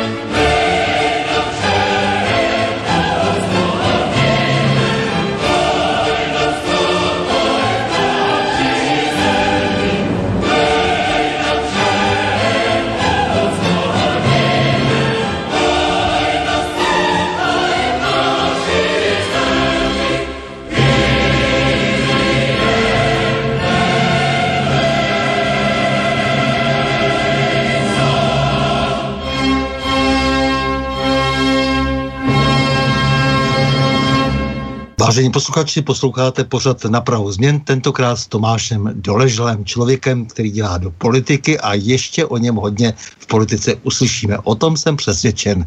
Takže Tomáši, tohle byla píseň, kterou si zpívali, když šli do boje, který vyhráli a měli, neměli tak úplně jaksi eh, ty šance na své straně Češi. A v tvém kraji, ty jsi tam narodil vlastně v severních Čechách. V tvém kraji vyhráli a e, začali si taky trochu diktovat podmínky a pak se šli zase znovu dohadovat. E, takhle má vypadat realistická politika. Určitě a teď, teď děkuji za tohle připomenutí nebo vůbec za, t, za tuto paralelu. Takovou politiku třeba přibližně nebo v určitých aspektech i e, podobnou dělá, dělá Viktor Orbán, částečně i Poláci, přesně, přesně, e, jak to vystihl, akorát v moderních kulisách, v jiných podmínkách, tvrdě, jít do střetu, některý vyhrát, prohrát, ale pak je to postavení na, po tom střetu jiné. Takže určitě, určitě je to inspirace. Tak, takže pojďme dál. Zahraniční politika, střední Evropa, Evropská unie, můžeme se k ní různě ještě vracet. Vidím, že zahraniční politika je velmi baví, ale e, co dál? E, sociální politika, to je téma, které, eh, kterému se věnuješ, je to nesmírně záslužné téma, protože já mám pocit, že zvláště lidi z pravice, ale někdy i z levice, uh, už vlastně neví, co si pod tím mají představit pod sociální politikou, no to je politika sama přece. Ano, ano, eh, já, nebo nejenom já, pod sociální politikou hm, tu, tu nelze zúžit na jednotlivé abych tak řekl, penězovody, určité typy dávek a podpor, ale sociální politika je vlastně celý sektor veřejných politik. Eh, směle tam můžeme zařadit školství, zdravotnictví, eh, i třeba kulturní politiku. Je to vlastně celá dimenze společnosti, kde se lidé realizují, kde stát má hrát svoji určitou úlohu nebo veřejná moc, ať už prostřednictvím přímo státních orgánů nebo, nebo orgánů samozprávy a je to, je to i péče vlastně o e, nejslabší, nejslabší a složky společnosti, ty lidi, kteří si objektivně nemohou pomoci, dostávají se do uh, sociálních rizik, do těžkých situací. Je to vlastně, měla by být vizitka každého státu té sociální oblasti, ale i v tom širším měřítku je to vlastně i jakási pečeť nebo značka budoucnosti národa, pokud tyto politiky nerozvíjí v národním, rozuměj duchu, že o nich rozhodují volení reprezentanti a státní orgány s náležitou péčí a třeba s vizí na další generace, tak, tak může takový stát dopadnout, dopadnout špatně. Patří sem samozřejmě, že jako velké téma e, vymírání národa, pokles porodnosti a vůbec jaká bude budoucnost nejenom e, z hlediska financování důchodového systému, ale i v mnohem širším měřítku, jak bude tato společnost a tento stát, stát vypadat za 50-100 let. Jo, to je odpovědnost politiků a ne vždy ne, si to uvědomují. A to myslím napříč stranami. No, sociální politika samozřejmě nejsou jenom peníze, to zdaleka by neměly být jenom peníze, ale nicméně jsou to hlavně peníze. Tak to je nakonec. Ten stát hmm. musí vydávat peníze. A e, co s tím teď? Protože ty vidíš, že e, je ten, ta státní pokladna je děravá jak cedník, e, že nám tady otékají obrovské částky do zahraničí díky působení předchozích našich politiků, kteří hmm. prodali prakticky, co mohli prodali prostě nadnárodním firmám, o kterých jsme se už jako tady bavili. A e, zejména tedy dnes e, ten tu drtivou většinou průmyslu e, Německu. Vykazují se potom účetně ty peníze e, u našeho souseda a tečou do berlínské kasy místo do naší. Jak si můžeme teď s tím, s tou sociální politikou, e, jak si můžeme s ní tedy pohrát, tak aby začala dávat nějaký smysl, e, když se zbavujeme prostředků a e, nejsme schopni vlastně e, zastavit, nejsme schopni jako žádným opatřením zastavit prostě toto to, to, to negativní fungování toho, co se stalo v těch 90. letech. Přesně tak, tohle je, je to otázka, když to pojmeme ekonomicky, samozřejmě veřejných příjmů versus versus výdajů. Na obou těch stranách je možnost rozličných opatření, bohužel do značné míry dnes už jenom dílčích, e, jak už si říkal, jednak je to teda členstvím v Evropské unii a nutností prozatím dodržovat určité, určitá pravidla, co se týče třeba oblasti celní a podobně. I to je třeba pro mě jedním z dlouhodobých důvodů, proč, proč e, opustit současnou podobu, podobu evropské integrace Evropskou unii. A pak, pak samozřejmě proběhnuvší privatizace, ale také třeba i komplex smluv o zamezení dvojího zdanění, který by podle některých právníků mohl být eh, v kolizi právě třeba eh, s velkým tématem Jirky Kobzy a to je zdanění, zdanění dividend a zisků, určitá repatriace zisků, povinnost reinvestic takže, takže mohlo by to být předmětem nějakých arbitráží, ale pokusit se o některé, o některé z těchto věcí musíme do budoucna. Pak je to otázka samozřejmě restrukturalizace výdajů eh, na, na, na výdajové stránce státního rozpočtu, eh, přestat zcela financovat některé segmenty, ať už jsou ty, to není často se mluví o neziskových organizacích, ale není to jenom to, to samozřejmě by to tento problém nevyřešilo, je to vůbec i o silné důchodové reformě, ale ve smyslu, ve smyslu daňové reformy reformy. My jsme teďka představili svoji představu důchodové reformy nebo takové zásadní pilíře. E, samozřejmě ta nejde, nejde tou cestou neoliberální spoření v povinných, v povinného spoření v soukromých fondech, ale masivními daňovými slevami e, lidem s vychovávající děti, s rostoucím počtem dětí od tří už by ta daň byla nulová, je to připraveno, propočítáno i v, i v určitých přípravách legislativních kroků, takže to je jedna z těch cest, kterou se chceme vydat vydat, ale bylo by jich více a čeká nás mnoho bojů i třeba na mezinárodním poli v tomto, včetně třeba, třeba těch nástrojů toho vyvlastňování, jak jsme o tom hovořili v první, v první části našeho rozhovoru. No, to by byl asi ten nejsilnější, nejsilnější moment, ten nejsilnější instrument, eh, protože eh, tady samozřejmě eh, nám nabídne vždycky Západ abychom se půjčili peníze. To znamená, abychom se ještě více zadlužovali, abychom se ještě více propadali e, vlastně do těch tenat e, nakonec toho bankovního systému. E, oni nám půjčí nakonec peníze, ale samozřejmě si nechají to, co je pro ně nějakým způsobem hmatatelné, z toho, z čeho se vlastně dají neustále vyrábět, jak si, e, nebo dá se s tím aspoň trošku podkládat e, nekrytá měna.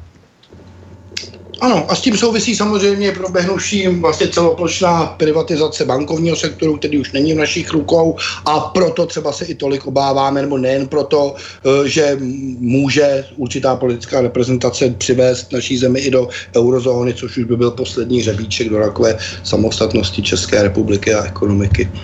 No jak jsou sociální...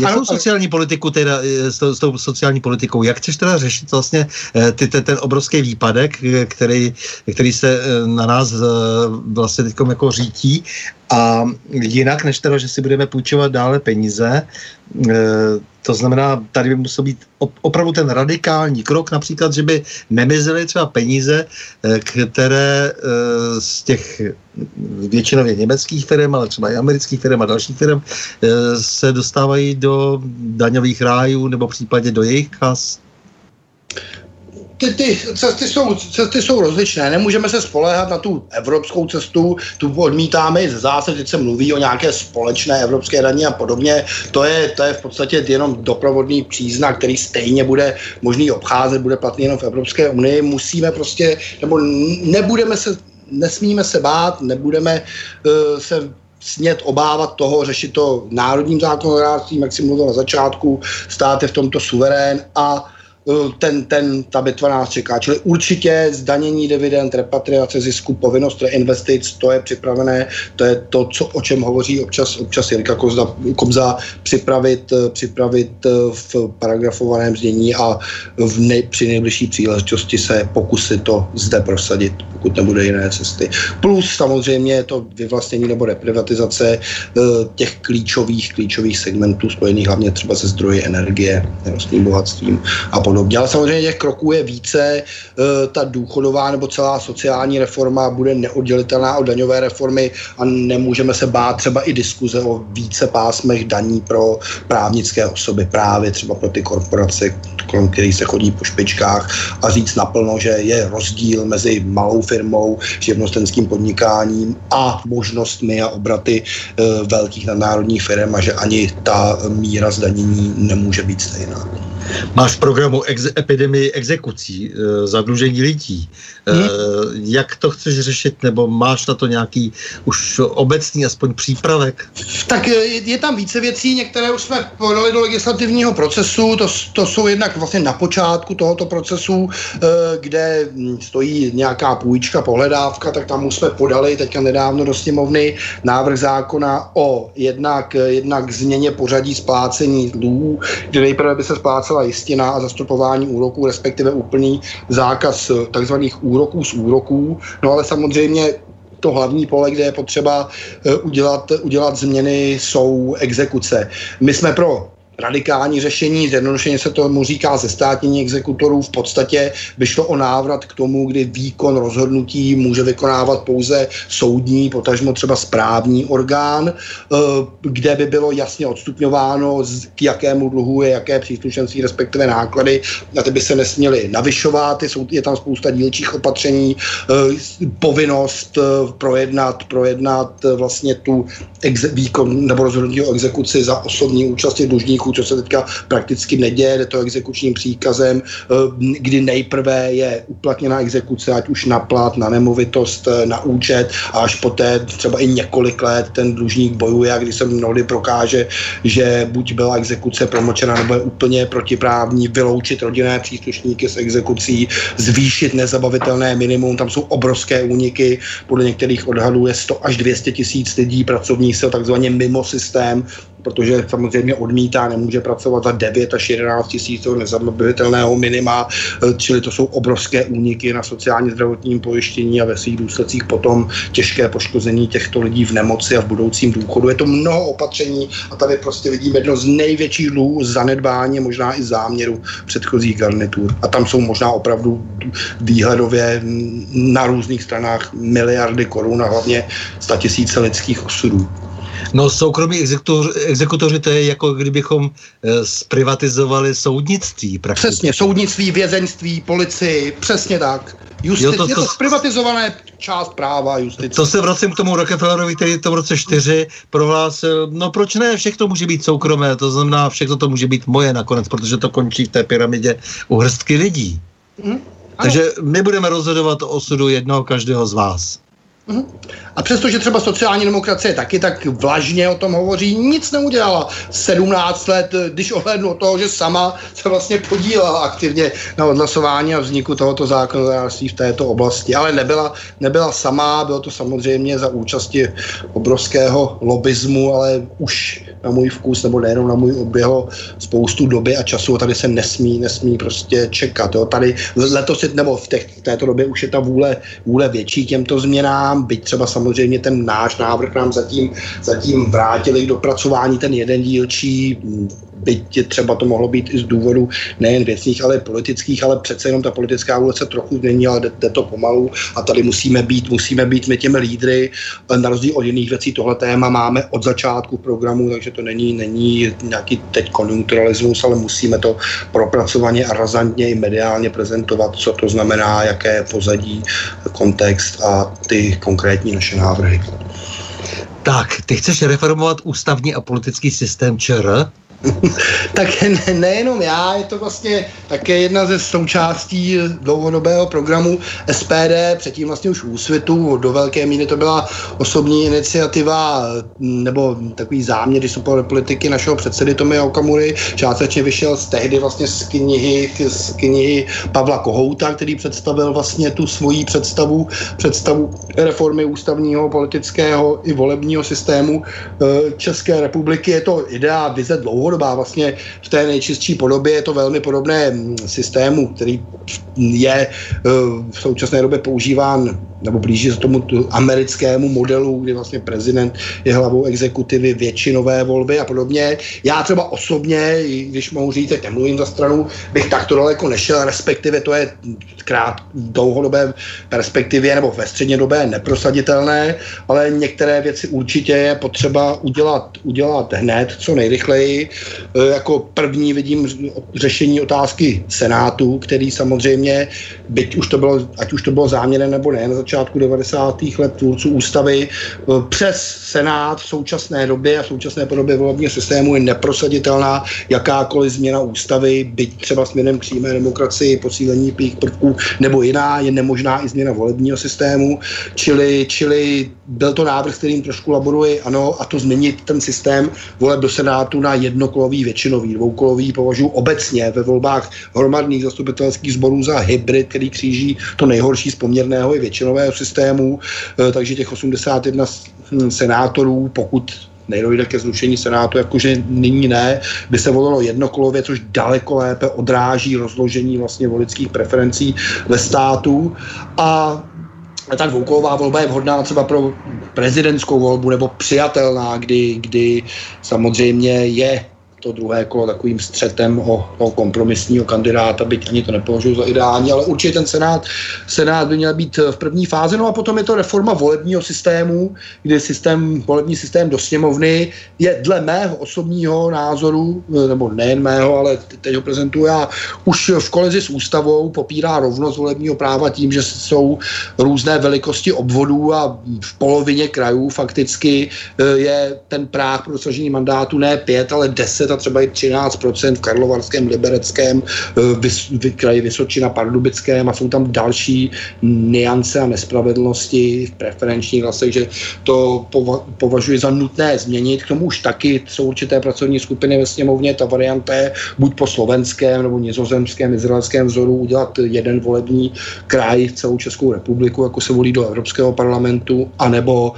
dejme tomu 8 krajů přibližně stejné velikosti, jako to bylo před tou územně správní reformou. Kdybychom začali dál, tak my jsme příznivci, e, to je i stranický program e, zrušení současné podoby krajské samozprávy, návratu k okresním úřadům, které právě díky těm praktikům, o kterých jsme mluvili v té prostřední části pořadu, e, byly mnohem vhodnější ve zdravotnictví, školství a věcech, které spravují a bylo by toho více. Ale i, i tohle, i do tohoto jablka musíme kousnout brzo a představit to veřejnosti veřejnosti a e, konzultovat to s odbornou veřejností a představit ten návrh, že je ucelený, že má hlavu a patu, tak říkajíc. A byť bychom prosadili jenom část z něj, se zpátky u toho realismu, tak by to byla podle mě velká záslužná práce.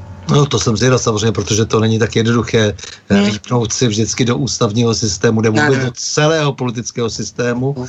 eh, republiky, eh, protože na něco jsou tady lidé zvyklí hmm. a vy říkáte posílit pravomoc prezidenta, to není úplně tak jednoduché, protože nejsme eh, ani Amerika, ani Rusko, hmm. ani, ani Francie, konec konců a tak dále. Jsou tady jiné zvyklosti a eh, někdy to ty lidi úplně vykolejí. Nicméně prostě stejně se musím zeptat na to podstatné, eh, takže věříš volbám? Do určité míry ano, jiný, jiný, jiný model nebo jiný mechanismus zatím, zatím mě ne, nenapadá. No, d, musíme samozřejmě zlepšit jejich kontrolu, z, změnit určité, je třeba ty procesní náležitosti, jo, možnost kandidovat a tak dále. Nejde jenom o ten přepočet, ale, ale nezbývá než věřit. Eh, já chci jenom říct, že prostě ta síla toho ministerstva vnitra, mm. o kterém vím hodně, eh, které, které dejme tomu z toho bývalého baráku Centrotexu, řídí volby, Eh, z Pankráce, eh, tak je taková, že by bylo dobré se na ní více soustředit, protože mám pocit, že, tam, že, že, že té výkonné moci eh, jako nenáleží některé procesy, které má v ruce. A možná, že, bychom, že byste tím docílili více spravedlnosti soustředěním se na to, co vlastně dnes předvádí ministerstvo vnitra, které samozřejmě není schopen kontrolovat současný ministr vnitra, protože k tomu nemá ani základní předpoklady nebudu to rozebírat dál, eh, tak eh, bylo by dobré, abyste se soustředili právě na to, že eh, se pochopí i ty technologie, které se používají, které ústí tam někam jaksi do toho domu a aby bylo jasné, že když někde kleknou nějaké počítače, takže třeba to neznamenalo, že nějací lidé ze 17. místa se najednou objeví na volit, volit, volitelných místech, co se stalo v těch minulých volbách, zrovna v té době, kdy se kdy spadly počítače. Abychom někdy, jak si, si příliš nesnažili precizovat um, ten formálně právní Eh, přístup a nezjistili potom, že jsou věci daleko vulgárněji dělány. V tom to máš přes, přesně také pravdu, tam je určitý náš deficit vysvětlitelný třeba tou neskušeností nebo krátkým fungováním, ale tohle, tohle je stoprocentní pravda. My jsme se hodně zaměřili v těch posledních dvojích nebo už trojích volbách právě třeba na obsazení volebních komisí. I z toho jsou nějaké výstupy i v tom smyslu nebo typy, jak si hovořil, byť samozřejmě to je spíš takové doprovodné. Uh, jsou žádné, nebo kromě nějakých výjimek, ty soudní napadení v určitých vole, v určitých uh, volebních okrescích neprošlo, byť třeba i některé jsem zpracovával tady v Praze já, bylo to podle mého nebo i právního názoru lidí, s kterým jsem to konzultoval, evidentní. Například Praha sobě nesplnila dle našeho výkladu, mám to i někde uloženo pro případné zájemce, ten uh, volební zákon ve smyslu, že neměla být vůbec registrovaná, bylo tam metodické pokyny přímo ministerstva vnitra právě, jak, jak o tom hovoříš, jednotlivým, jednotlivým úřadů městských částí, aby šli ve volbě, ve volebním aktivním právu cizinců z EU dále, než stanoví zákon, ten vyžaduje trvalý pobyt. Oni nařídili nebo doporučili v úvozovkách akceptovat i pobyt přechodný a je toho více, proto třeba i vystupujeme a brojíme do budoucna proti, eh, proti návrhu, který už taky dala topka, je ve sněmovně korespondenčního hlasování, na tož elektronického, je to samozřejmě mnoho a díky za to upozornění na tuhle dimenzi, protože na to bych jinak zapomněl. No právě, ono někdy, víš, je daleko účelnější eh, zezbírat ty eh, volební lístky papírové a hlídat je pěkně pod kontrolou prostě eh, v nějaké chýši a celou noc u toho nespat a topit tam v kamínkách na benzín třeba, ale prostě dávat pozor na to, co se s těmi lístky opravdu děje, ale hm, to je ještě málo. Já musím mít přehled až nahoru. Až mhm. nahoru. Mm-hmm přes všechny ty patra musím vidět, co se s tím stalo, kam se to nasypalo a kdo s tím jak manipuloval, e, protože tam ty možnosti jsou jaksi dnes značné a e, velmi si dávat pozor na takové ty pirátské představy o tom, že se všechno elektronizuje a bude to prostě báječný svět. Ne, nebude to báječný svět. Bude to svět, který bude plný manipulace. Mm, určitě, určitě, to je stoprocentní souhlas. Tak hele, 17. listopad máme na krku, jo? tady máme milion chvilek pro demokracii, nějaký takový bezobsažný happening, kde se nějak účelově útočí a, a zároveň se mlčí o tom vlastním zázemí personálním a finančním. No a je to dost důležitá věc, protože ty lidé se sbírají 17. listopadu, který líčí v nějakých romantických barvách, eh, které jsou poměrně dost nepraktické. Jak ty reflektuješ 17. listopad a eh, jste připraveni trošku jako na to vyprávět o tom 17. listopadu i jiné věci, než které budou zaznívat z toho středního proudu? Určitě, my jsme asi před dvěma lety u té příležitosti připravili takovou putovní výstavu eh, Ukradená revoluce, kde jsme právě eh, formou billboardů, výkladů, přednášek, ale bylo to prezentováno i na různých náměstích měst, posléze až asi do února se vyjadřovali k některým těm, k některým těm aspektům a porovnávali jsme právě tehdejší výroky vedoucích představitelů, skutečnost se současnou zku, eh, zkušeností a současným stavem. Bylo tam i tématu privatizace organizace akcentováno vyrovnání se s minulostí a podobně. Teď nemám ještě přesnou informaci, jak, co bude probíhat, bude to jo, nic asi bombastického z naší strany, spíše formou, jak, jak si ty mluvil, vysvětlovat, publikovat, psát a můj pohled je takový dvojznačný. Já samozřejmě k tomu mám jasné osobní vzpomínky, takový resentiment, e, ale, ale to, co se děje posledních pět, deset let kolem toho, mi opravdu tak znechutilo ty události, že když jsem, vždy jsem chodil na Albert, tohle potom třeba 20 let na národní třídu, ty poslední léta už ne. Samozřejmě dominují tam lidé, kteří vůbec v té době nežili nebo vůbec ani nemohli v tu situaci vnímat, okupují ten veřejný prostor, včetně veřejnoprávních médií, což je další věc, které jsme se dnes nedotkli, to bylo na samostatných několik pořadů, takže, takže to je je velmi, velmi smutné a lze se i obávat, kam to ti organizátoři uh, poženou dále. Teď, teď byla taková předpříprava před těmi prázdninami a opravdu, že to kulaté výročí a ty, uh, ta vybičovaná atmosféra, nenávistná z té jejich strany. Obávám se, aby nepřekročili Rubikon, to by bylo zlé a nechtěl by to nikdo.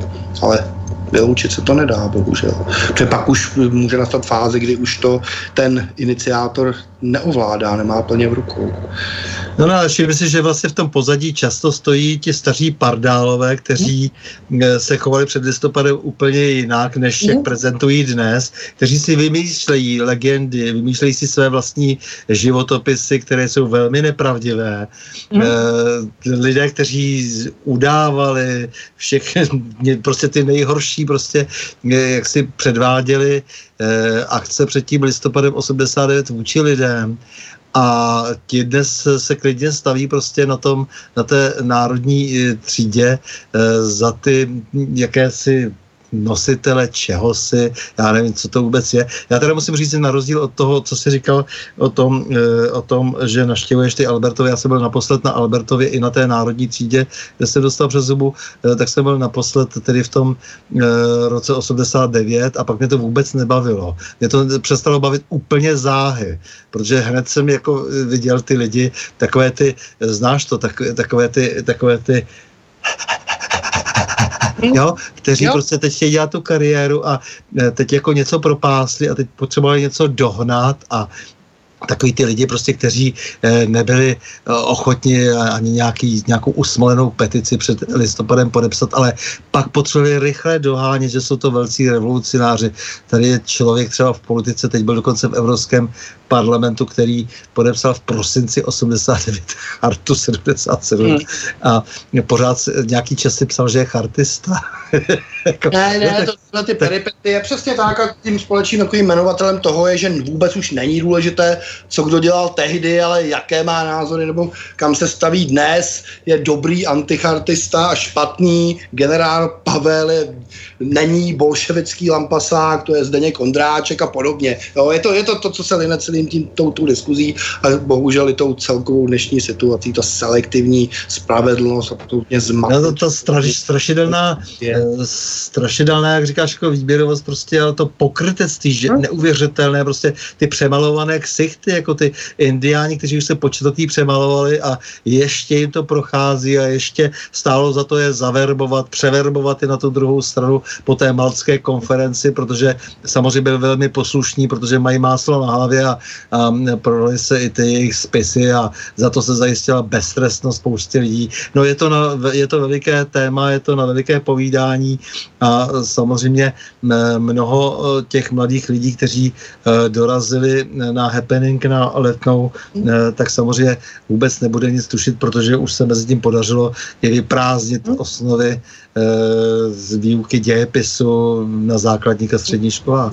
Přesně tak, protože my možná kolikrát si v tomto neuvědomujeme tu časovou dimenzi nebo ten pojem času. To jsou namnoze lidé, kteří opravdu nežili nebo byli nevím, v dětském předškolním věku. E, ta doba je stejná, co uplynula jako od založení republiky po únor 48. E, obrovské miliony, dá se říct, už současných voličů neprožívali ani 90. léta to, co my jsme e, určitým způsobem ty více, já méně ty informace měli, znali jsme ty lidi, byli to živé tehdy, jo, u nich je to už jiný svět, ta manipulace je jednodušší, navíc my všichni jsme podcenili sektor školství, kde ne teď tři roky, ale 15-20 let právě za evropské a jiné peníze probíhá masivní indoktrinace formou té přednáškové činnosti a tak dále, čili mnoho generací už lidí, kterým je teď 30, 35, jo, tak už prošli tímto a takového člověka už, už nelze změnit, je to i bolestné osobně, když to potom vemu popřít všechno, co Václav Vádiš už třeba v nějaké veřejné funkci, proto my se třeba i s Jirkou a dalšími poslanci snažíme, je to kapka v moři, ale chodit po středních školách, teď jsme připravili program,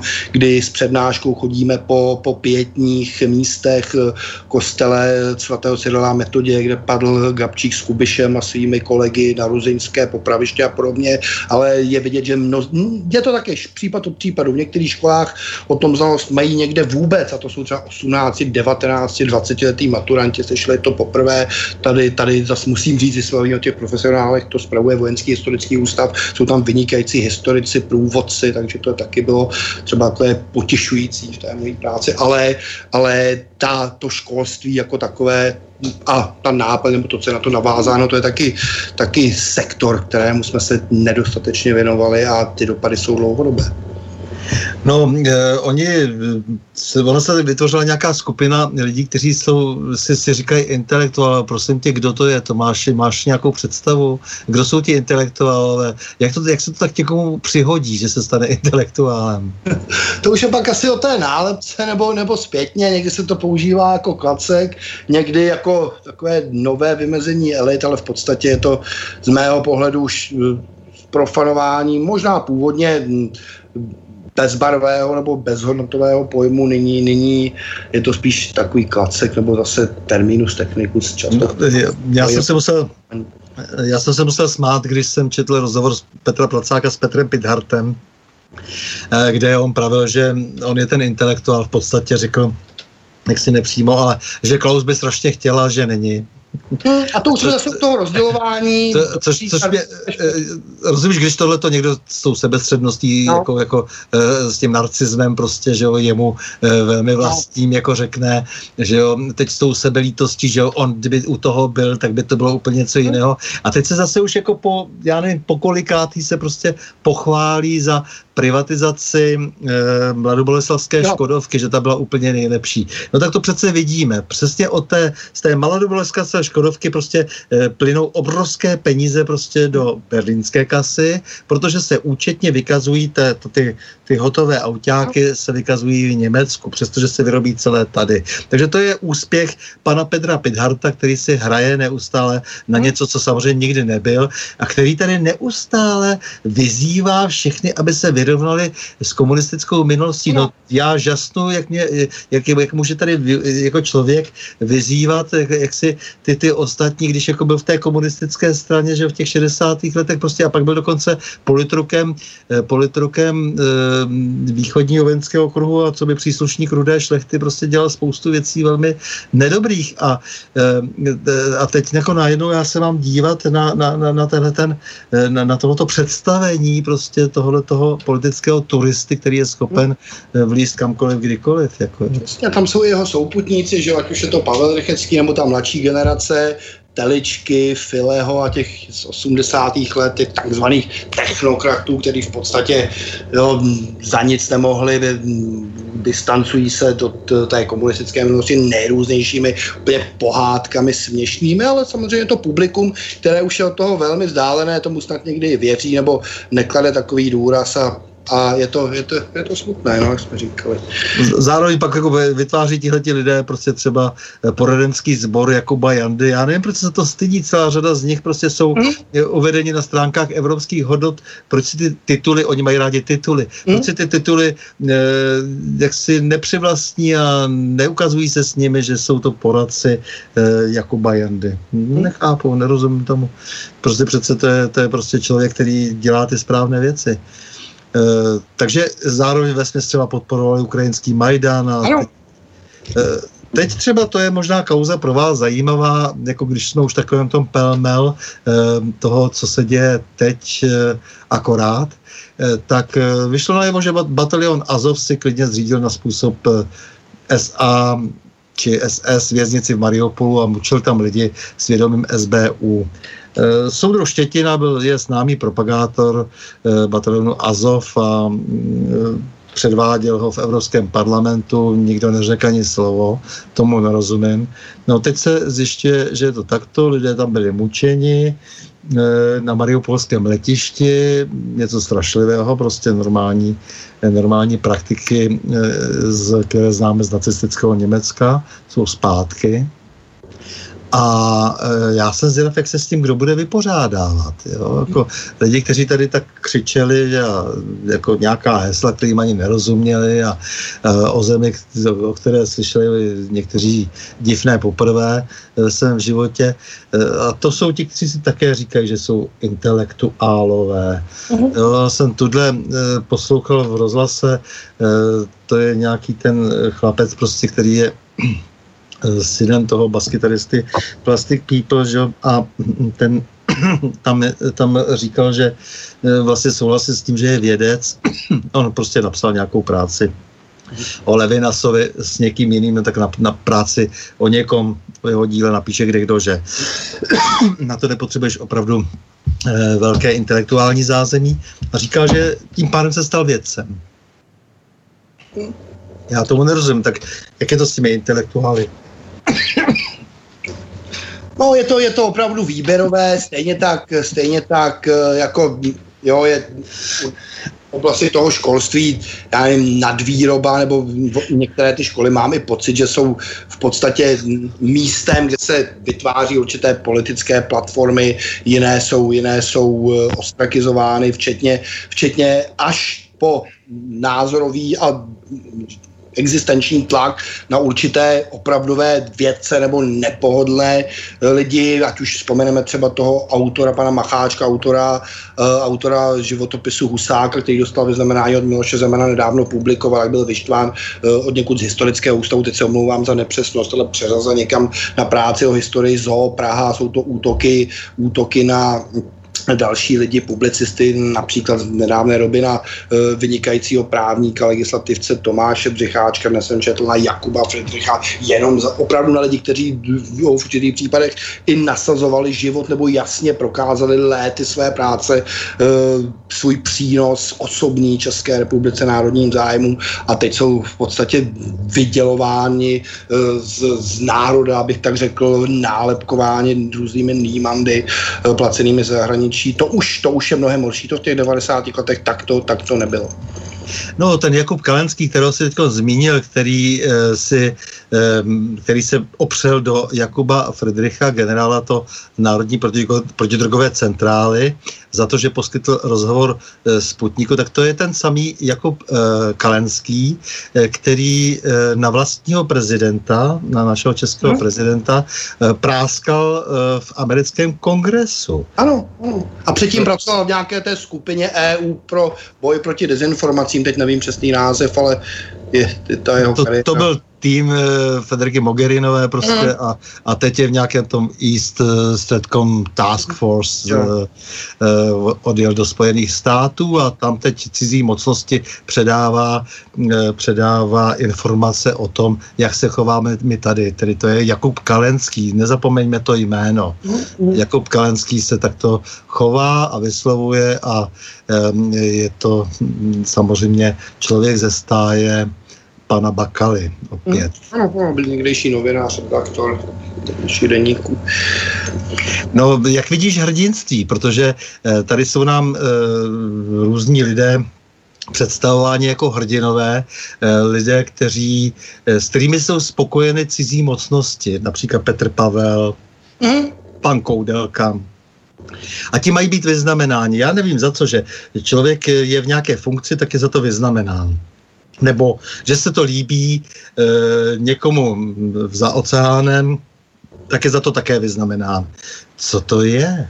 Za, hrdě, za hrdiny možná budou považováni i e, lidé, kteří pašují, e, pašují prostě lidi e, z, to znamená ti hrdinové z těch skorumpovaných ziskovek. Mm to budou taky asi hrdinové, nebo já už tomu Určitě, tak, tak uh, výroky německých ústavních činitelů tomu směřují nepokrytě, explicitně, ex, explicitně říkají, že to je chválihodná činnost, že nesmí být trestána ani jinými státy, jo, je to nepokryté zase protektorátní zasahování. On je vždycky obecně problém hodnotit to hrdinství uh, současnosti, samozřejmě kromě uh, jasných případů, kdy, typu že těch vyznamenání za hrdinství, kdy někdo zachránil lidské životy, zak, jo, člověk, tak říkajíc, řadový, ne, ne z titulu funkce, tí virilista, ale opravdu, kdy to, prokázal, ať už v boji nebo v běžném životě, ale také, že pak se dostáváme, jestli tak to vyznamenávat všechny lékaře, všechny hasiče, když to řeknu, a úplně, úplně mimo hru, tak říkajíc, je to v té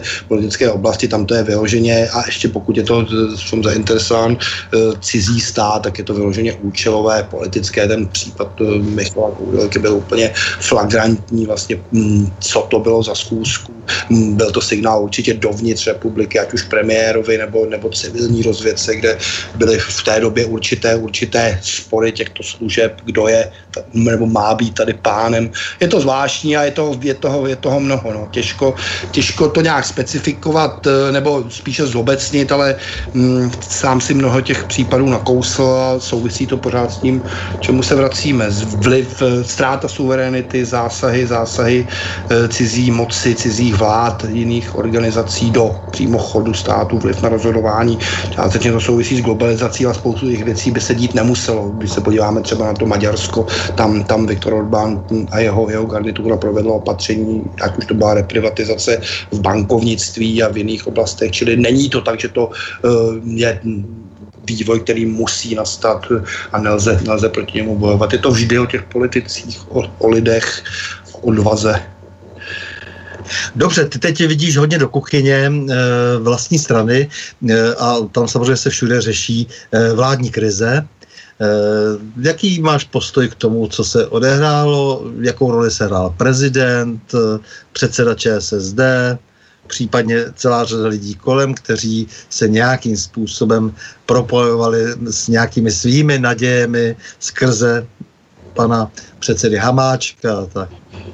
Je tam, je tam více vlivů, mnohé z nich se zmínilo, mnohý z nich jsme hovořili, já bych za jedno z určujících, ať už třeba ve spojitosti s tím pokusem o český Majdan nebo s tím jménem chvilek demokracie, pojmenoval za důležitého aktéra právě sociální demokracii a dlouhodobý rozkol a rvačku uvnitř, uvnitř jí, kdy předseda Hamáček, ať to tak nikdy nevypadá, ten je naopak silným zastáncem setrvání v koalici a tak říkajíc, jde mu to uh, nově vzniklé předsednictvo po upravení stanov pokrků, snaží se, snaží se spolu s jinými samozřejmě politickými stranami a silami o vyvolání předčasných voleb, překreslení politické mapy, ale, ale v, v tomhle tom vidím roli prezidenta Zemanáč. Nemusíme souhlasit v těch hodnotových východiscích a filozofických ze vším, co dělá a říká nebo říkal a dělal v předchozích rolích a nynější, tak určitě, já to říkám ne ani tak za SPD, ale i z toho ústavně právního hlediska a nejsem sám,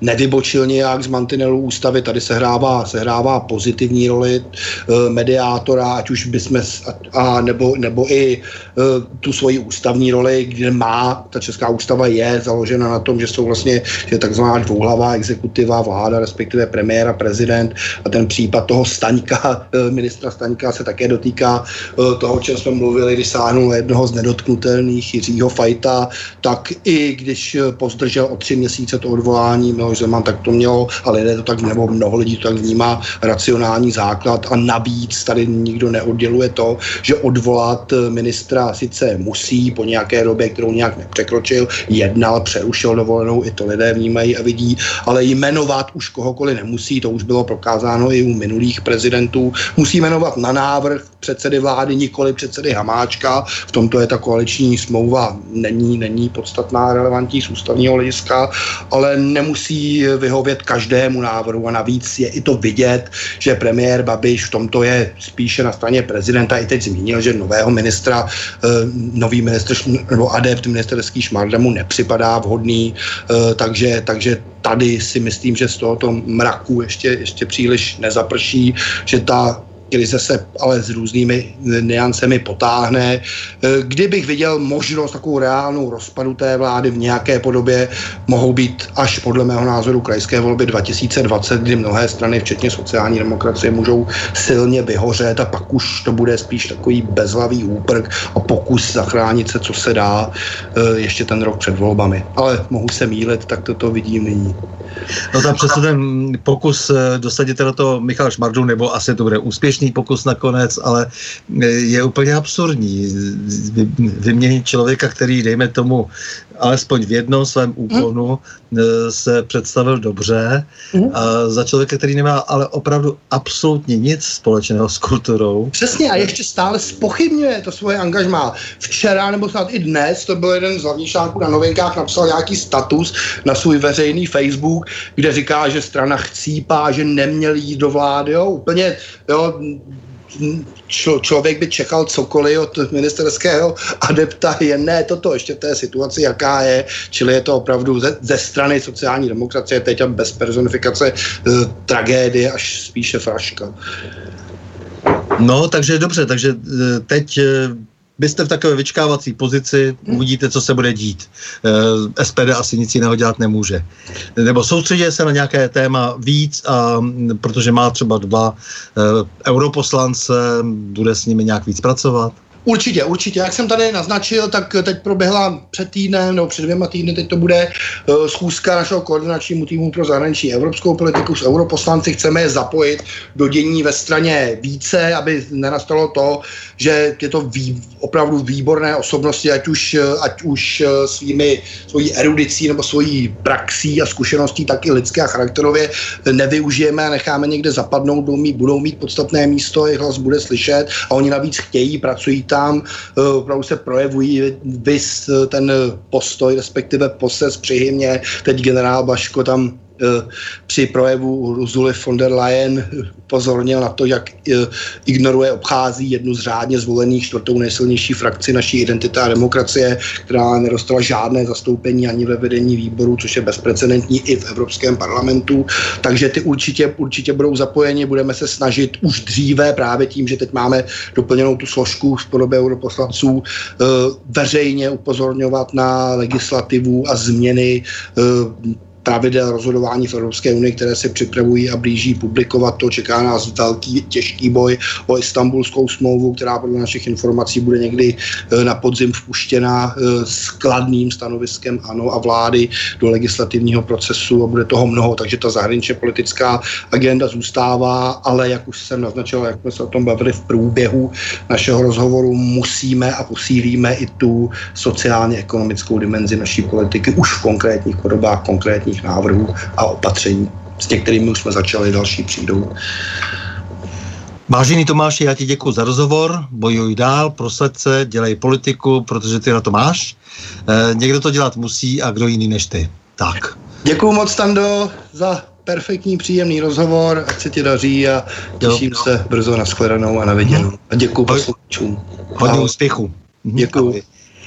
S vámi, milí posluchači, se také loučím a to s přáním mějme se rádi, buďme svobodní, zpříjmení, nevěšme hlavu. Stůjme při svých blížních i národech, nepřátel se nelejkejme a na množství nehleďme. V pořadu na pravou změn se uslyšíme opět za týden, pondělí 29. července, v obvyklých 20 hodin a 30 minut. Naslyšenou a do počutě.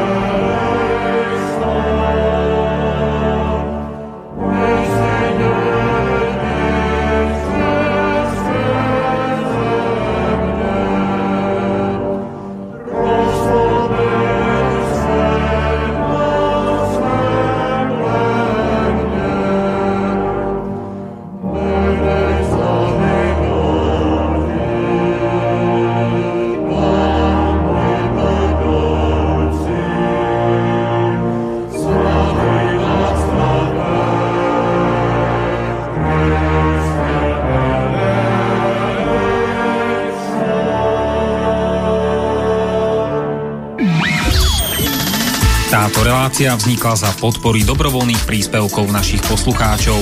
I ty sa k ním môžeš pridať. Viac informácií nájdeš na www.slobodnyvysielac.sk Ďakujeme.